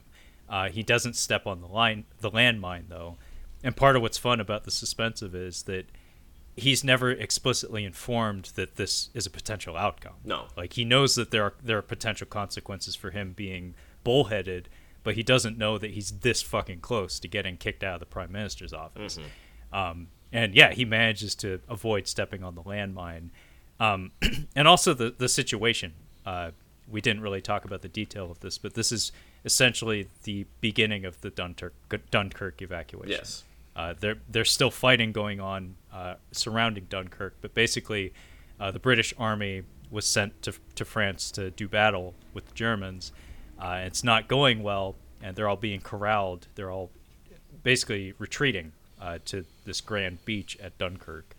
Um, and we have a map in the back of the room, kind of explaining visually what the situation looks like, and it's it's total trash. This is a trash fire situation uh, from a strategic standpoint. Uh, and it's also important to note that uh, Churchill's uh, demand at this point in time is that they have a garrison at a I don't know geographically where this would be, but Calais uh, is where they have a garrison of four thousand men, uh, and he's vehement. He's vehemently like pounding his fist on the table, being like, "We got to send those people to their doom uh, to support the evacuation of the majority of our forces that are you know massing at Dunkirk." Um, and all the generals in the room are like, "That's kind of fucked." Yeah.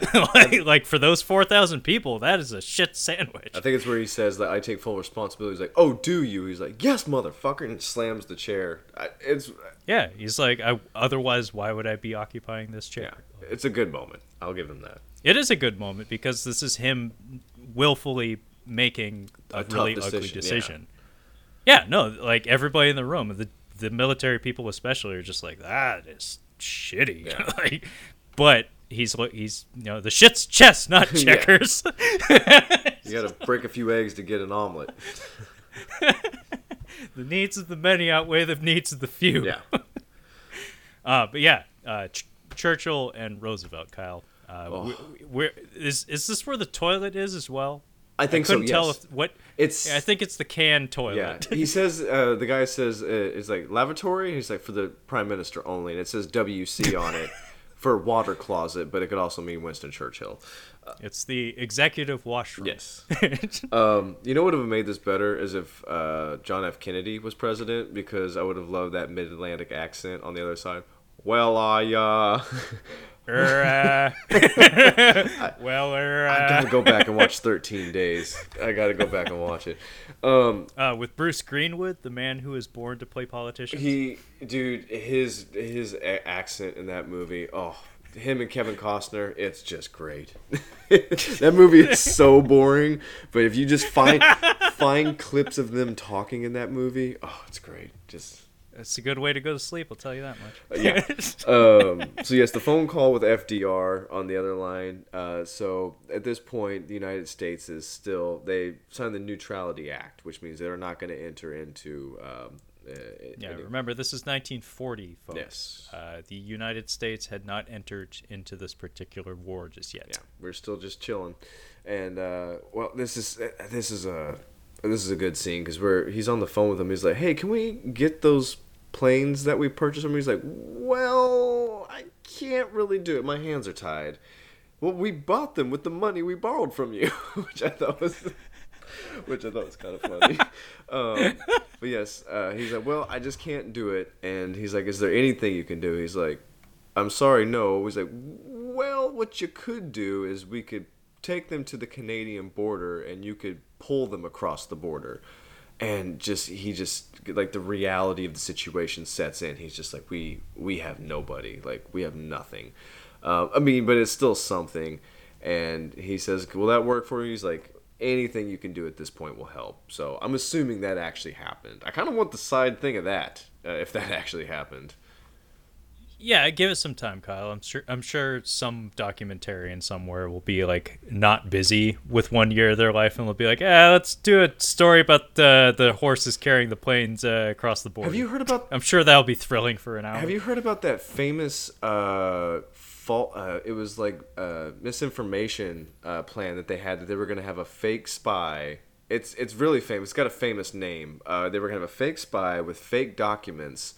Uh, who was dead, and the German sol- the German army were supposed to discover this, and they were supposed to take it back to Hit- like take it back to Hitler basically, and it was supposed to screw every- Operation. Maybe it's Operation Mincemeat. I think that might be what it's called.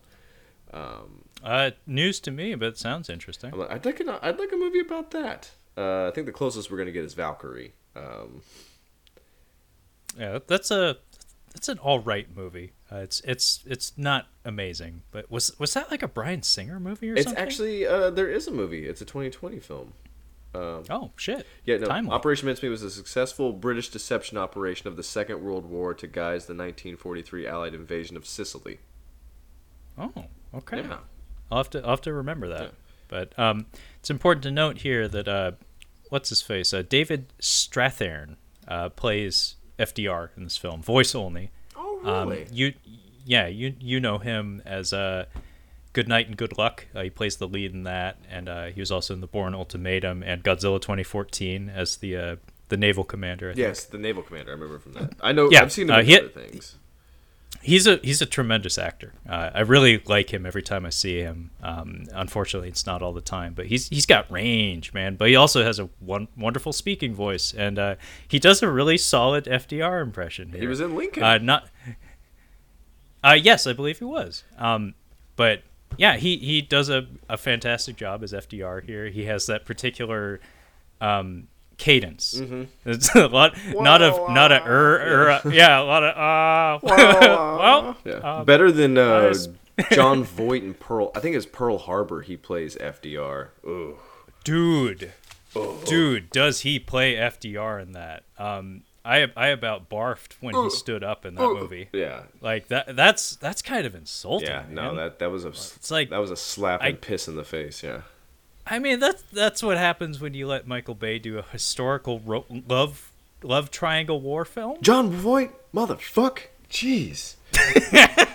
No, I mean FDR rising from his wheelchair to make a point.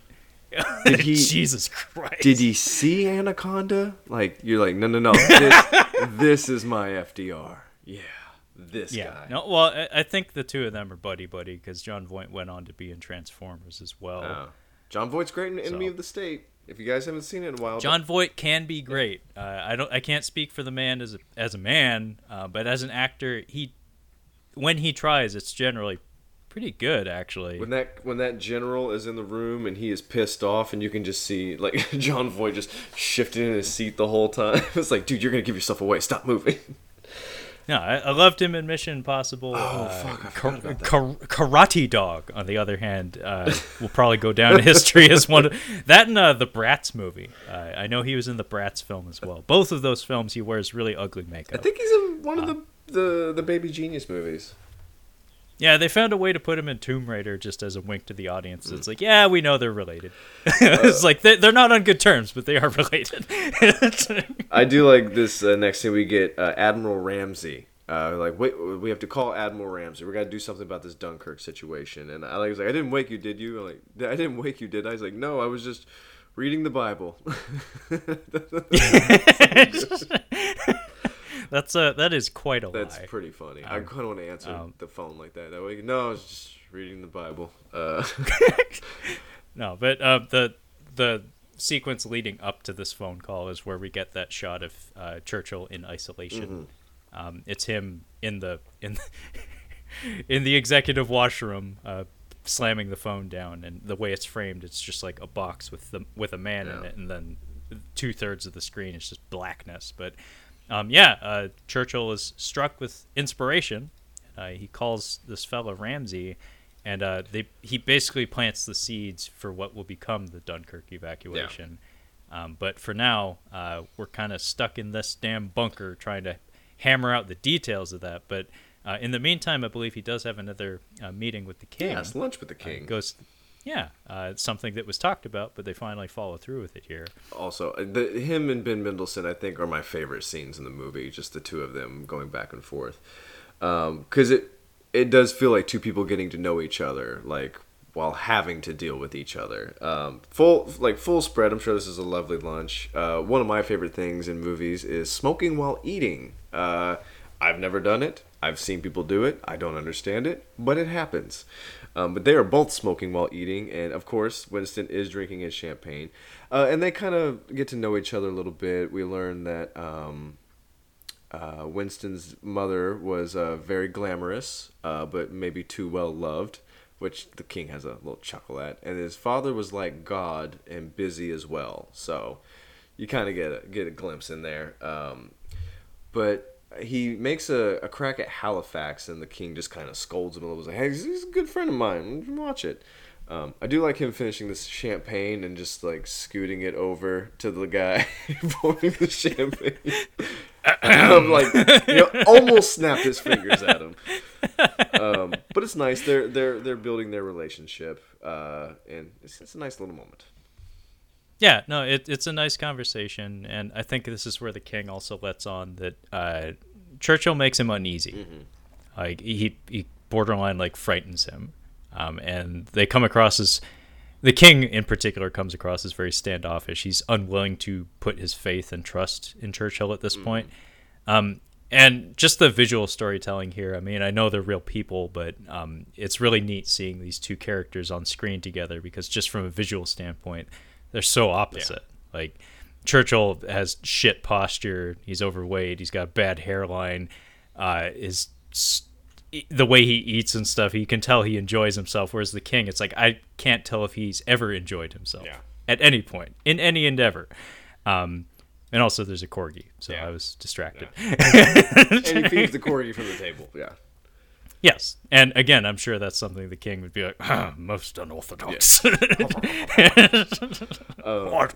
So I think this is where uh, he also got the royal rap on the knuckles earlier uh, for his speech from the king. Yes. Uh, yes. Um, yeah, we, we didn't talk about that. Mm-hmm. Um, he did deliver the speech on the radio, and it was all bullshit.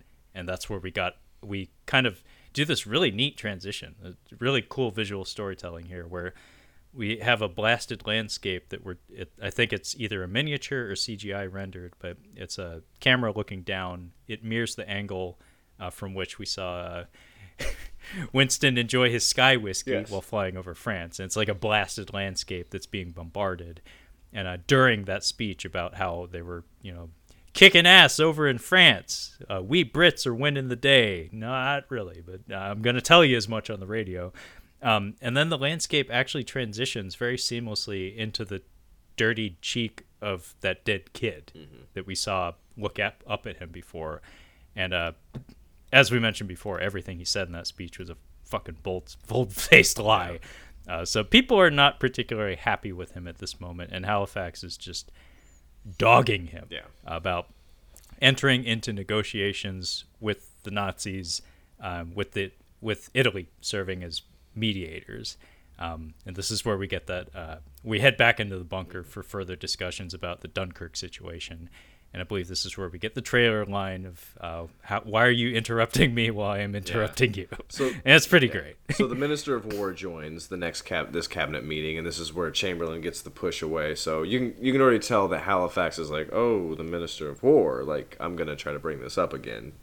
Um, yeah, this is the stop interrupting while I'm interrupting you. And Halifax kind of gets on to him is like, you have this romantic fantasy of fighting to the end, and the end is already here. Um, and this is where we get the the good delivery of you cannot reason with a tiger when your head is in its mouth. It, it might be his best delivered line of the film, honestly.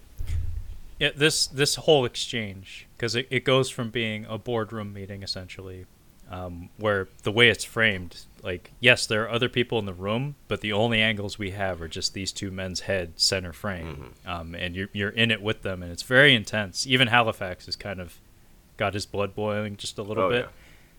Um, but this is where the their difference in perspective is is made crystal clear. Where from Halifax's standpoint, you can see where he's coming from. Yeah. He's like, like everything you've been saying on the radio, everything you've been championing has to do with riding into glorious battle, like a fucking Viking or something. It's like, where's the glory in total annihilation? Yeah. like, like everything that we've seen up to this point uh, spells certain doom for us in a head-on confrontation. Not to mention, our entire armed forces are on a fucking beach in a different country, surrounded right now. So the idea of of continuing to push back and continuing to try to rally for aggression, it just just seems asinine from his standpoint. Uh, but from Churchill's standpoint, like he he has his reasons for thinking the way he does. But uh, the line that Kyle had pinpointed about you can't reason with a tiger when your head is in its mouth, um, he explodes out of the room after. that. Like he's had it. Like, like it goes from a strategy session, like between between like peers essentially, to just like a personal conflict where he actually has to step out into the hall, and the two of them continue Yeah. to go at it, Yeah. And it gets ugly. it it's a little more. It's a little bit better in the hallway, like they're away from everybody else, and they at this moment they're really like it feels like they're really trying to reason with each other. Um, and he brings up Winston's military service, and it kind of strike. You can kind of you tell it kind of strikes a chord with him. It's just he gets a li- he starts to go off a little bit, and uh, Oh, this this is where even from a physical standpoint, we actually see Churchill like shrink a little bit. Yeah. Because Halifax, he plays a little bit of dirty pool here. This is where he does bring up Gallipoli, where he does bring up the fact that hey, you were involved in that very that blunder essentially that cost the lives of many people of our countrymen not that long ago, um, and now we're in a similar situation where you're involved in the decision making, and history is meant to be learned from. So Halifax actually like it was a little bit of a low blow, but it was kind of warranted, honestly. Yeah, and he threatens to resign, and uh, he's like, "Please don't resign." And I love where he just, "You have 24 hours, or I will be forced to resign." But the way he just kind of, he just kind of stares at him because Halifax has, uh, I think it's this actor, but Halifax has this like, he he's almost yeah, it's sinister. Like he stares down, like he, it's like a predator, or it's like um, uh, Gomer, Pi- it's like a Private Pyle in. Uh, uh, Vincent D'Onofrio in uh, Saving in not Saving Private Ryan, Jesus, uh, Full Metal Jacket, where he's got like Yes. that crazy look on his eyes, like that at the end when he's gonna. Yeah, he he makes me think of like Lurch or something from the Addams Yeah, Family. You right? yeah, and he's also a bit taller than him in this movie. Yeah, he's quite a bit taller than, than Gary Oldman, who I still get a chuckle out of Air Force One, where I'm I'm almost positive his press pass in that movie said six feet. Mm-hmm. It's like, no, no, not no. I'm Forget sorry. about Air Force One. My goodness, Yeah, he he was in Air Force One. my favorite line in that movie is "Wow!" this one, this one yell that's just. Oh, it's so great. Uh, my favorite is uh, when Harrison Ford, uh, President Jones, President Indiana Jones, has to get into a fist fight with the Wishmaster. Oh yeah. um, I actually made a uh, a Magic the Gathering card out of a still I, I took from that Nice. movie. It, it's of Harrison Ford punching the Wishmaster. Yeah, I like the choke. I'll show- He gets a good choke. He gets a good choke hold on him. Oh yeah, Guy looks good choking. yeah. I, I wonder what happened to Wolfgang Petersen I uh, as a director. I don't know. Because man, he had some big ones, and then what? His career went kaput. think- or somebody somebody put the kibosh on I think him. Das I Boot. know. He just he peaked too early. Like Das Boot is just a masterpiece. I mean, even Neverending Story is that's a contribution to film. was it's not him? on the level. Yes. Wow, I did not know that. And maybe the Perfect Storm didn't do so Ooh. odd. I thought it did that's well. also that's actually surprisingly that's a bit of a drinker movie, a drinking movie for me. Uh, I could see yeah. that. Um, Yeah. hmm, interesting because I could I could talk about that movie because that's a We we, sh- we we should look him up after we're Yeah. done, Kyle, because I'm curious because he had some big fucking movies, and then just I don't know. I, he may have been very old though. yeah. for all I know. That's true. Um, so yes, so now we got we are still dealing with the Dunkirk issue. I think we get a little bit of like him like kind of just up late, kind of moping through the halls or something. I think this is where he's just like up all night, and they just draw back the curtains, and he's just been awake the entire evening, and he he calls back Gordon, uh, Gordon Ramsay, Admiral Ramsay. donkey. Admiral. you just hear a voice on the other end of the phone calling him a you donkey. You try to yell at him yeah um, uh, yeah so he so when the the plan was for him to get as many civilian ships as possible and that was what he told admiral ramsay to do. So he gets him on the phone and apparently he did he's like well you know prime minister it, it was hard to do. I can't just do that. And he's like it wasn't a fucking it wasn't a request. It was an order. And he just fucking slams the phone. He's pretty pissed at this point um, Yeah, and around this time, I think is when we we have to pause the movie yet again. Uh, well, I, not yet again, but again uh, to to spell things out to the people in the cheap seats in case they weren't able to follow, um, because we have our our audience proxy character Lily James, uh, kind of like break down in tears at some point because she's like it's it's even worse to to be lied to to not know what's going on, and uh, because he's you know probably equally frustrated to some degree. He's like, hey, lady that represents the British public, I'm gonna take you into this classified area to show you the war room, uh, and then spell out all the things that have already been talked about in the movie up till now. so he reiterates the the Dunkirk situation, something that's been explained to us, the audience, at least twice by now.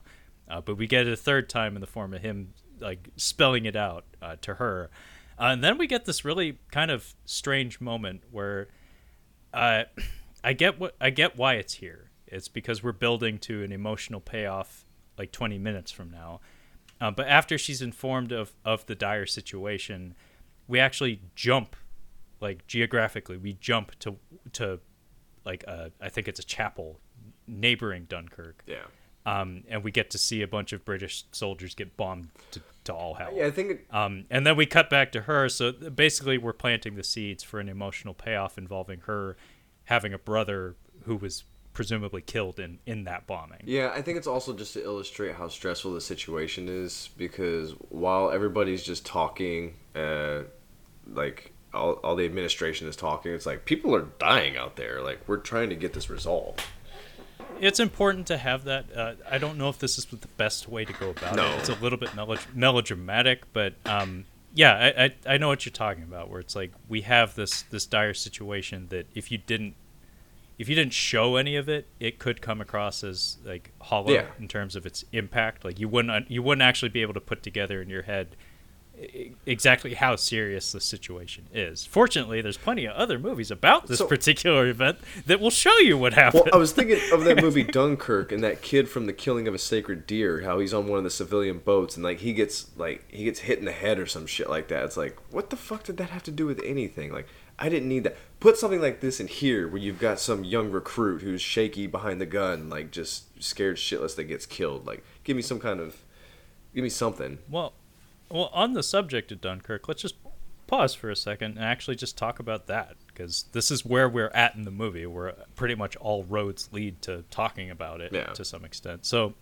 I was telling Kyle before we recorded that, um, just so happens that there were at least three films about these events that came out in in the UK, like within a year of each other. Uh, 2016 to 2017 was a really big year for Dunkirk Yeah. Um, not not just the movie of the same name, but just just the historic event as a whole. So we have this film about Winston Churchill's perspective, about the governmental perspective on things. We have Dunkirk, you know, the Christopher Nolan film about the actual evacuation from from the perspective of the people actually being pulled out of the situation. Uh, but then there's also a movie that a friend of mine uh, had had me watch. Uh, I think he just liked it or something. He he was really adamant about me watching it. Never would have been on my radar otherwise. Uh, it's called Their Finest, um, and it Bill Nighy is in there. That's actually a selling point for me. oh, Bill Bill Nighy. Um, and uh, Gemma Arterton. But uh, it's a fun little movie about making movies, which I, I don't, I can't speak for Kyle, but for me, that's kind of a favorite genre of mine.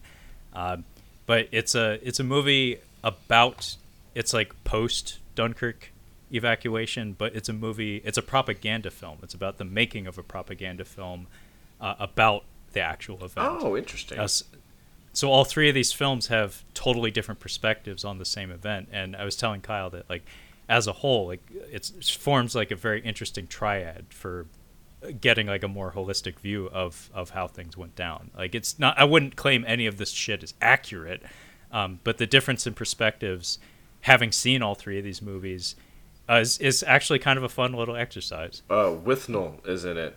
Richard E. Grant. See, I hadn't seen Withnail and I, or or the latest Star Wars uh, by the time this movie had come out. By the time I had seen this movie, uh, so he didn't register with me as strongly. But I guess Kyle has a selling point now. you got. Well, you had me. With, you had me with Bill Nighy, but now you've definitely got me with Richard E. Grant. Yeah, it's it's a it's a little cute at times, like a little too cute for its own good. But it is it's a nice little period piece. Plus, it's it's about the making of a 1940s film. Interesting. Uh, so so it has the novelty factor of that. But I think it's just fascinating though that apparently there was something in the air uh, over in the UK in in the late 2010s where everybody was thinking about this particular moment in British history. And actually, I have like a little bit of a theory, um, and a lot of it speaks to uh, Churchill's perspective um, in in this film, like in this moment in time, um, and that has to do with the the, the national identity of the UK. Uh, because like I thought about while I was watching the movie, I was like, huh. Let, let's think about like where, what their place was in history. So for a huge chunk of modern history, British fucking empire. Mhm. Like they they ruled a huge chunk of the world.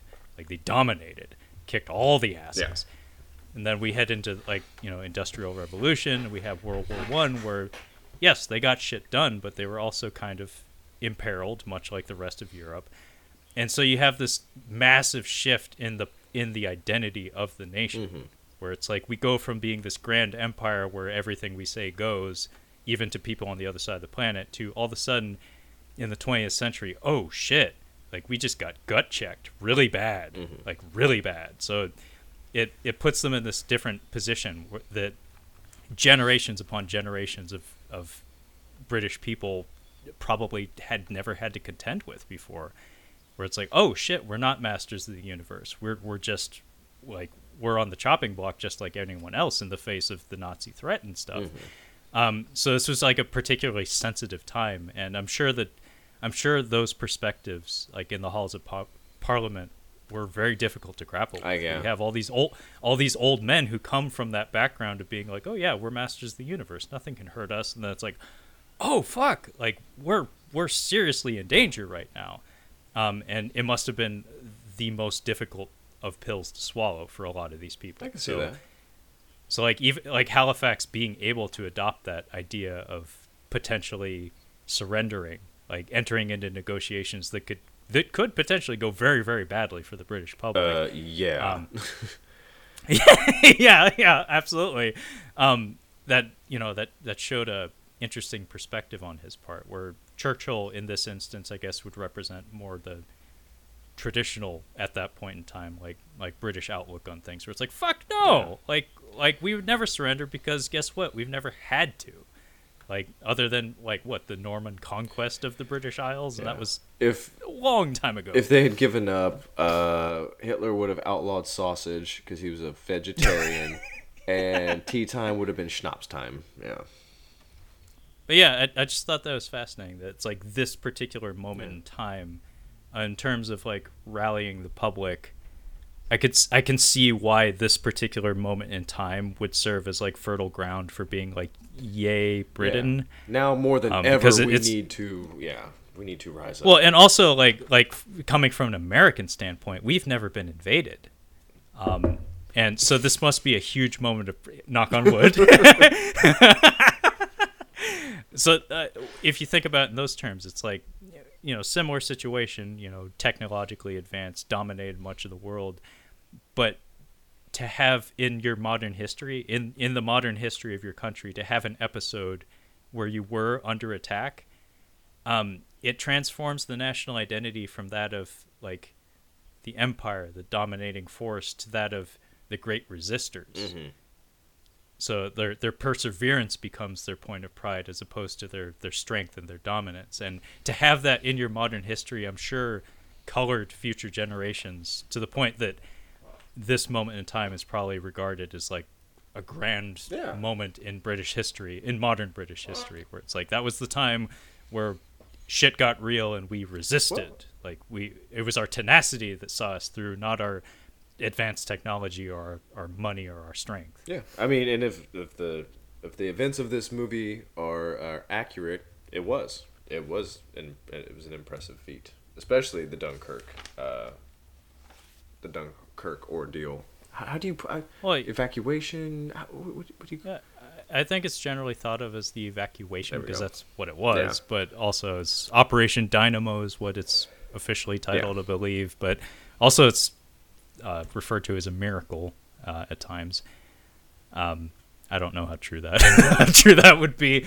Um, I, I want to say that truthfully, maybe a good a good chunk of its success had to do with the Germans maybe being a little gun shy at that like Mm-hmm. so, something tells me like uh, other moves could have been made where a little bit of luck entered into the factor as well.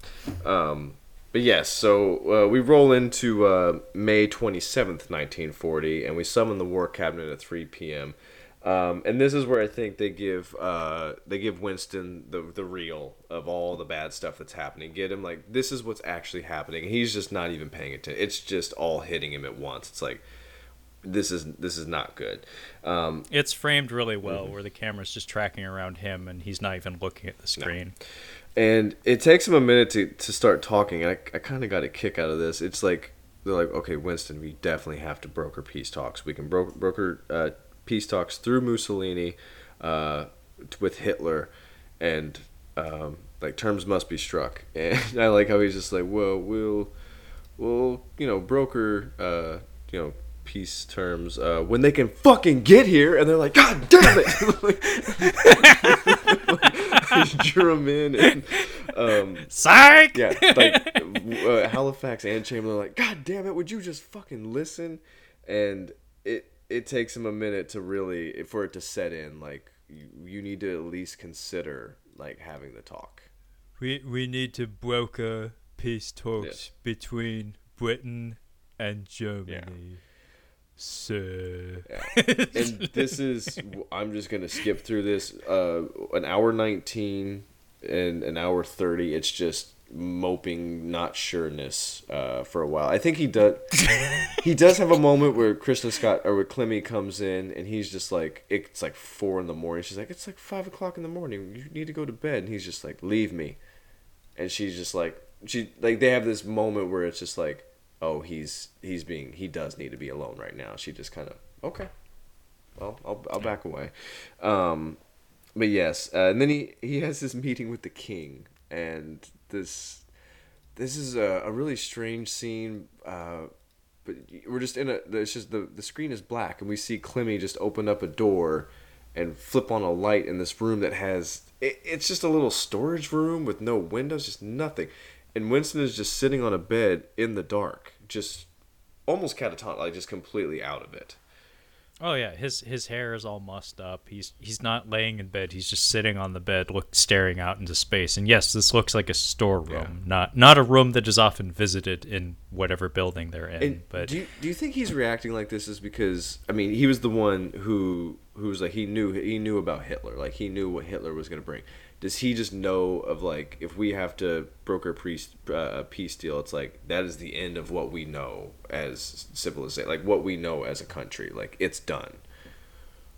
Yeah, I, I think that's what's going through his head is that every force or surrounding him is kind of forcing him to, to pull the trigger on mediating, on striking some sort of deal, and I- there's no way that, that there's going to be a good No. Like, I, there's absolutely no way that's going to work out for them Yeah. and yeah, he he feels doomed in this moment. But leading up to this conversation is also where we get the payoff to Lily James' character um, and her her brother being killed.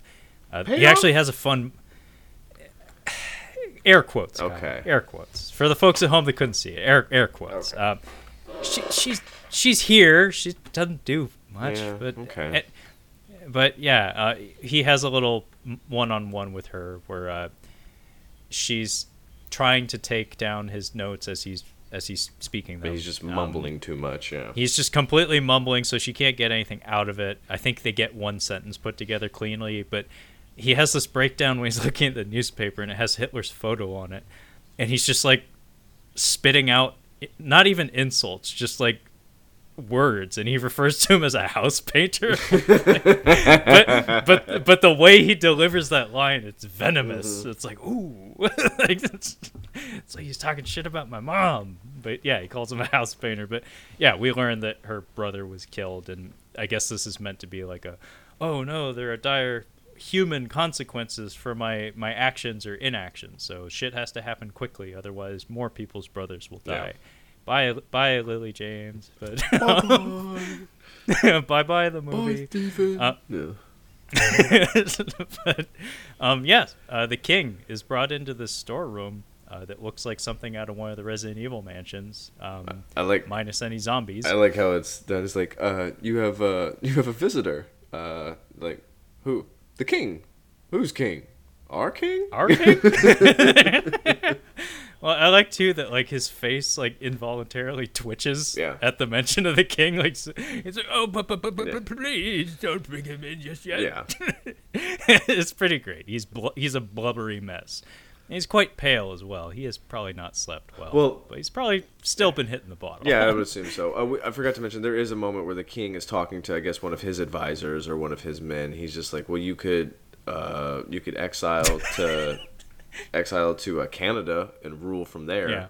And he's just like, "Fuck, like, what? am- Like, Is yeah is is that to be the the end of our great legacy? Is to to have a de- like deposed king in exile living in Canada? Canada and Delaware. I'd rather be in Canada. Uh, yeah. Um, but I love the blocking of this scene because the king walks in, and awkward as he is, uh, he comes in and he's invited to sit, and there's just like a chair in the center of the room, very that far from the bed. has to be covered in dust, but yes. Oh, yeah, this room is not well kept. Um, but he sits down and it's like facing totally the up, like completely different direction, like parallel to to to Winston. So he's not looking at him, but he sits down anyway because you know if you're offered a chair, you sit. And he's like, "Well, that's weird. I'm gonna get up." so he starts moving around. Um, but this is this is a really wonderful scene because this is where they finally kind of like They're buddies. get each Yeah. other. Yeah, they, they finally come to understand each other just enough that they can kind of work through things. And so basically, we're doing a play by play of what's been going on militarily, and the king is pacing about. He's agitated. He's certainly not happy.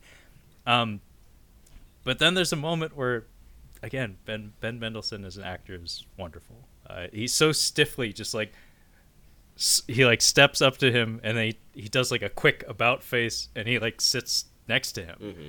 and just from a body language standpoint you can tell that it's like oh he he like he appreciates him Yeah. now like like it's still awkward he's so fucking stiff but just the gesture of sitting near him like side by side it's like oh wow this this is where they're coming together and what they come together on is their their view of the idea of like ceding power to to an external threat. So I mean, you need to remember this guy's a king. Yeah. Like like he by definition he's a ruler. Yeah. The idea of being the king that fucking dropped the ball and got conquered that would not sit well with with any member of royalty. Yeah. That that's like a complete betrayal of of you and your family legacy. So Yeah. even if even if it's irrational, just the idea of kowtowing to an to opposition probably wouldn't sit well with him. So the math adds up, and the two of them have this little like, like they kind of like conspire together. It's, it's really cute. Um, so yeah, you get the full support from the king. So he's got you know, fresh blood. He's ready to go, and uh, he's headed to Parliament. And we're we're about to uh, we're about to make the next moves here. But first, um, he is looking at the people on the streets, and we see some Hitler, some kids wearing some Hitler masks. Uh, which is who the fuck were selling those? Um, I don't hope they weren't selling those. very poor taste. Um, but yeah, he just pops up. He just bolts out of the car and heads down to the underground. Um, which I'm not gonna spend much time on this scene. Uh, it's it's fun. Uh, all the people like it would be a lot to process since he's never been down there. People are like, "Is that fucking him? That can't be him." All the people on there, but basically, uh, he wants to hear from the people uh, what they think about Hitler, and you guessed it, they don't like him. Yeah, it, big surprise, Kyle. Shocker. I I looked I I did a little bit of sleuthing to see what the critical reaction was to this moment in the film in particular, uh, and it sounds like people weren't particularly pleased with it. Oh. It comes across as a little too cute for its own good. Yeah, it it does not fit here. Just pull that right out. Uh, to to quote Keanu Reeves in The Matrix, I I know what you're trying to do. Yeah. End of thought. um, it, it's a little manipulative. It's a little saccharine, to be honest. Like these don't feel like real people. Actually, fittingly enough, Oh, sir. Also- yeah, no, it feels like. all- yeah, you expect a little kid with a fucking Yeah. crutch and a busted leg. Where's the kid with the hat selling newspapers? You're waiting for him to pop up. Oh, I think he's a bad chap, sir. yeah, cheeks, bony Bob, Cliff. Cliff, Gimpy Mo. Gimp. Uh, yeah, it fittingly enough, the scene that comes to mind that also takes place on a train is, of course, Spider-Man Two, wherein Joey Diaz and the citizens of New York have to rally to defend Spider-Man, aka Peter, Parker. Um, also, similarly, the other Spider-Man movie, you mess with one of us, you mess with all of us. It's it's cheesy, it's patriotic, it's it's a little dumb. Um, in the case of this film, though, it's like the rest of the movie was a little bit more dignified than this, so it it just sticks out like a sore thumb. Fortunately, Gary Oldman is a, a wonderful actor and he's very charismatic. Um, he sells the hell out of this scene, but basically all it is is him pacing up and down a train car, uh, getting to know the, the the woes of the common man. Um, and yeah, it, it feels like totally out of a different movie. This feels like it's out of a Christmas special It or does, something. yes, it really does. um, um, but yeah, like like I said, there were instances of this like sprinkled throughout the film, but this is like the most blatant, Yeah. bold-faced example of it, and it's fairly long too. Yeah. Um, and it also occurs at like a fairly critical moment in the film where it's like, dude, we got shit on, we got people on the beaches, man. We got to figure that shit The- out now. The war cabinet has been assembled. Like they are in Yeah. the room waiting for him. Yeah, they even cut back to it occasionally to remind you that he is absent from those from that meeting. Um, so yeah, he he gets off the tube. He gets uh, back upstairs uh, to the house, and he's just like walking through, and he's just, just like, "Hey, I'm gonna go address my people. If anybody wants to come watch, you can." And this is where he, I think, he rallies the troops here. Or does he get his matches first? Which one does he do first? Uh, I think he rallies the troops Yeah. first. Yeah, he rallies the troops first, and uh, this is a rousing speech that uh, basically is his opportunity to speak his mind, and he also reinforces his thoughts with that of like citing the thoughts of the common people as well. That it's like, no, we must meet this threat head on. We must resist. We can't. We can't just bow down to this this threat without having faced it properly. Um, but yeah, when he heads down to the the war room, he just kind of succinctly just tells them like, "Yeah, we're, we're not gonna do. We're not gonna do this. that.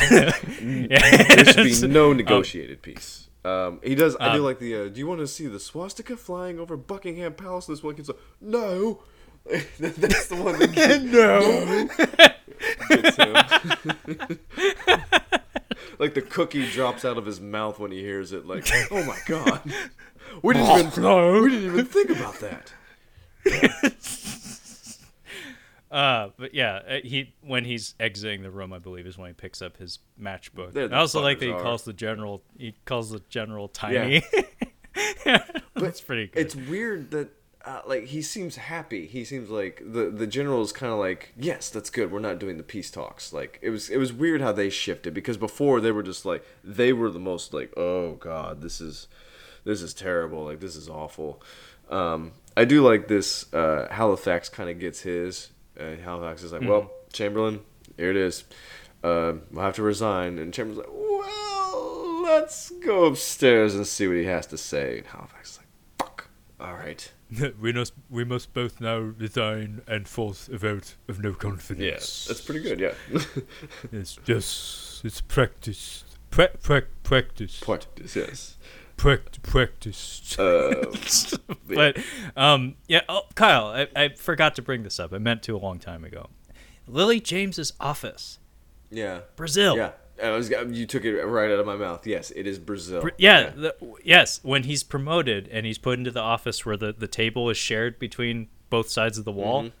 the production design. I'm guessing. I'm guessing. Uh, Terry Gilliam maybe saw concept art of this bunker or something, uh, and just used it for the film. It- but it's it's so shockingly similar. Yeah, it may have been common. Like it may have just been a common thing. I'm Yeah. sure. I'm sure. I- like I don't. I don't think that that that particular set in Brazil was was imaginative or anything. I just think it's fascinating how similar. It would have been a really nice little beat. Just, like, just something for those of us that know Terry Gilliam, just to have her just move the desk a little bit and then it just move back.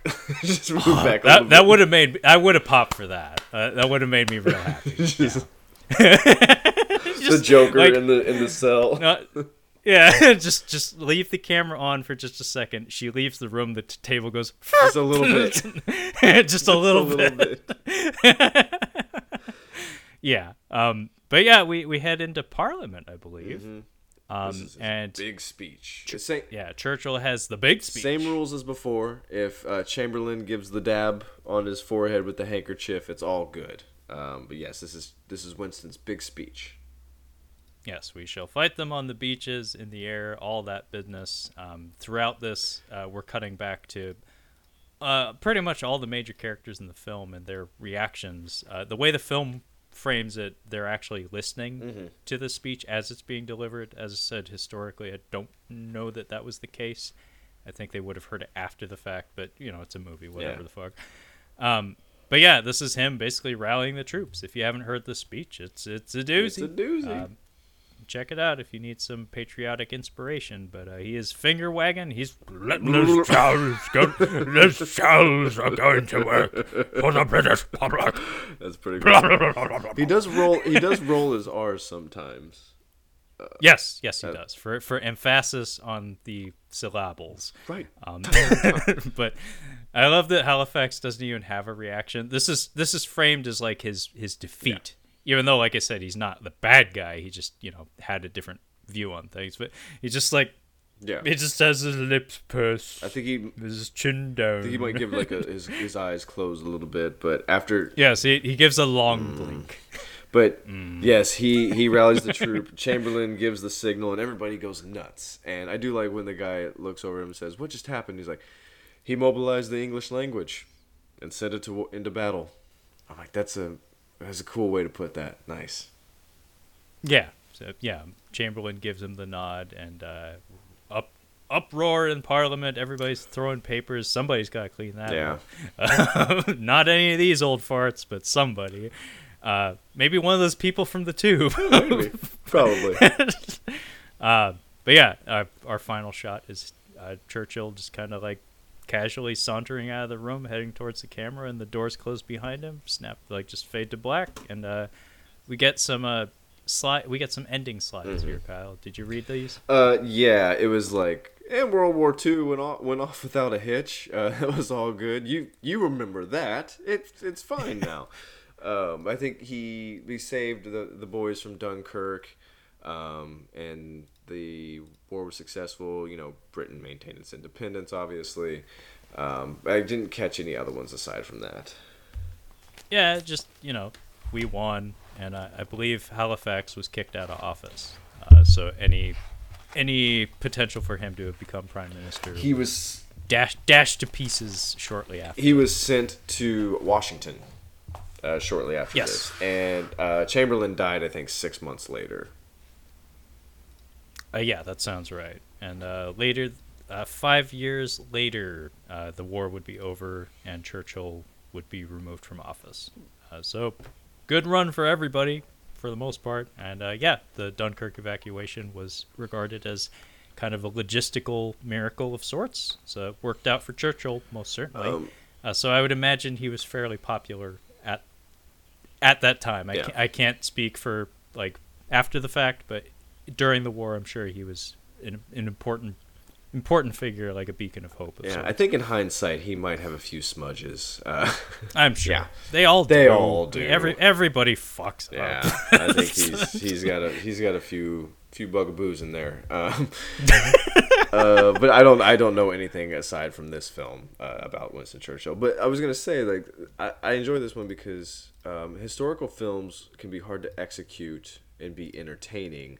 Um, and not look like cheap shit uh, because there are lots of historical films. Uh, there's several movies about John F. Kennedy I haven't seen. Uh, or, uh, yes. Um, yeah, no, historical films uh, always run the risk of potentially being very dry. But um, I was telling you before we started recording that this fella, Joe Wright, uh, who directed this, uh, he seems to have a tendency to do like costume dramas, or at least historical dramas. And uh, his sense of style, I, I kind of like thought of him in the same light as like a Baz Luhrmann, where he he does have some stylistic flourishes. Maybe not to that level, because Baz goes fucking nuts with his color palettes and his his melodrama. Uh, this fella seems a little bit more subdued, but he does seem to, I don't know, have a passion for trying to put a new coat of paint on old tales.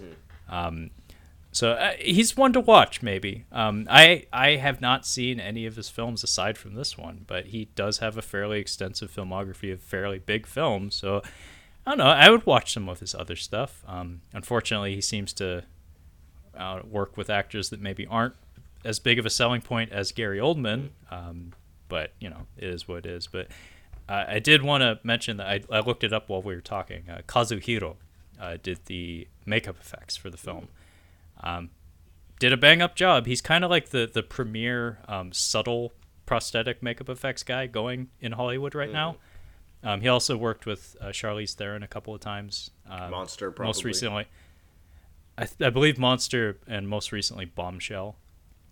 Um, but he he's very good at uh, subtle facial transformations, facial stuff in particular. And uh, in this one, absolutely, he did a bang up job. And I have seen Bombshell, and I can attest that everybody looks the part in that film. It's uh, quite convincing stuff, uh, even with the kind of rough subject matter. But um, wonderful job on the makeup because, like I said, seeing the trailers for this movie when it was coming out, they did a really shit job of picking the, the right shots to showcase that because it, it did not look it didn't look good And- like like regardless of the subject matter or the quality of the performances just from a visual standpoint they did a shit job of selling the movie At no point do you think it's Gary Oldman. Like you, you don't see Gary Oldman in the character.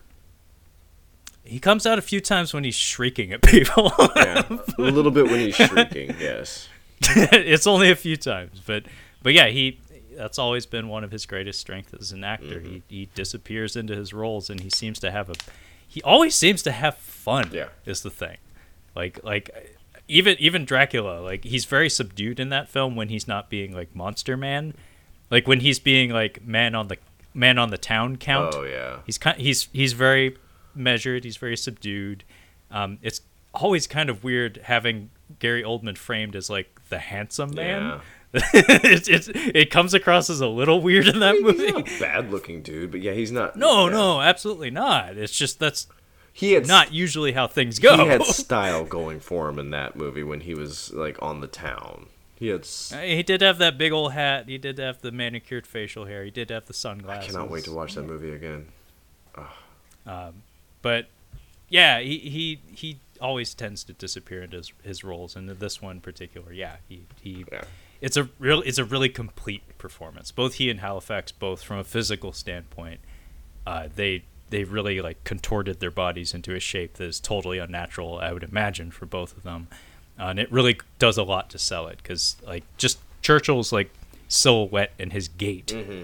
like that's something that he had to be thinking about while he's just del- delivering his lines and stuff. And yeah, did a great job. Yeah. So the movie's a little bloated in the middle when we get into that bunker. Uh, it does drag a little bit, and I didn't appreciate being told about the Dunkirk evacuation that many times. Uh, I kind of figured it out after the first time and a half. You didn't have to have the Lily James thing where it's like, this is what's happening in the movie. Yeah. Well, I mean, for American audiences, it's like, what the fuck is Dunkirk? We got to put it in here a few times. Yeah, uh, I mean, yeah, that is something too. That's like you know, for international audiences, it's not a historic moment. It's No. just like, what's Dunkirk? and then like a year later, like the Christopher Nolan movie comes out or whatever. It's like, oh, that's Dunkirk. That Tom Hardy movie? what? He was barely in it. the Bane plane. Yeah. but uh, yeah, I think that's all I had to Yeah. say about Darkest Hour. Uh, so yeah, that was Darkest Hour from 2017, directed by Joe Wright. Uh, this was our second drinking movie uh, for the month of drinking movies.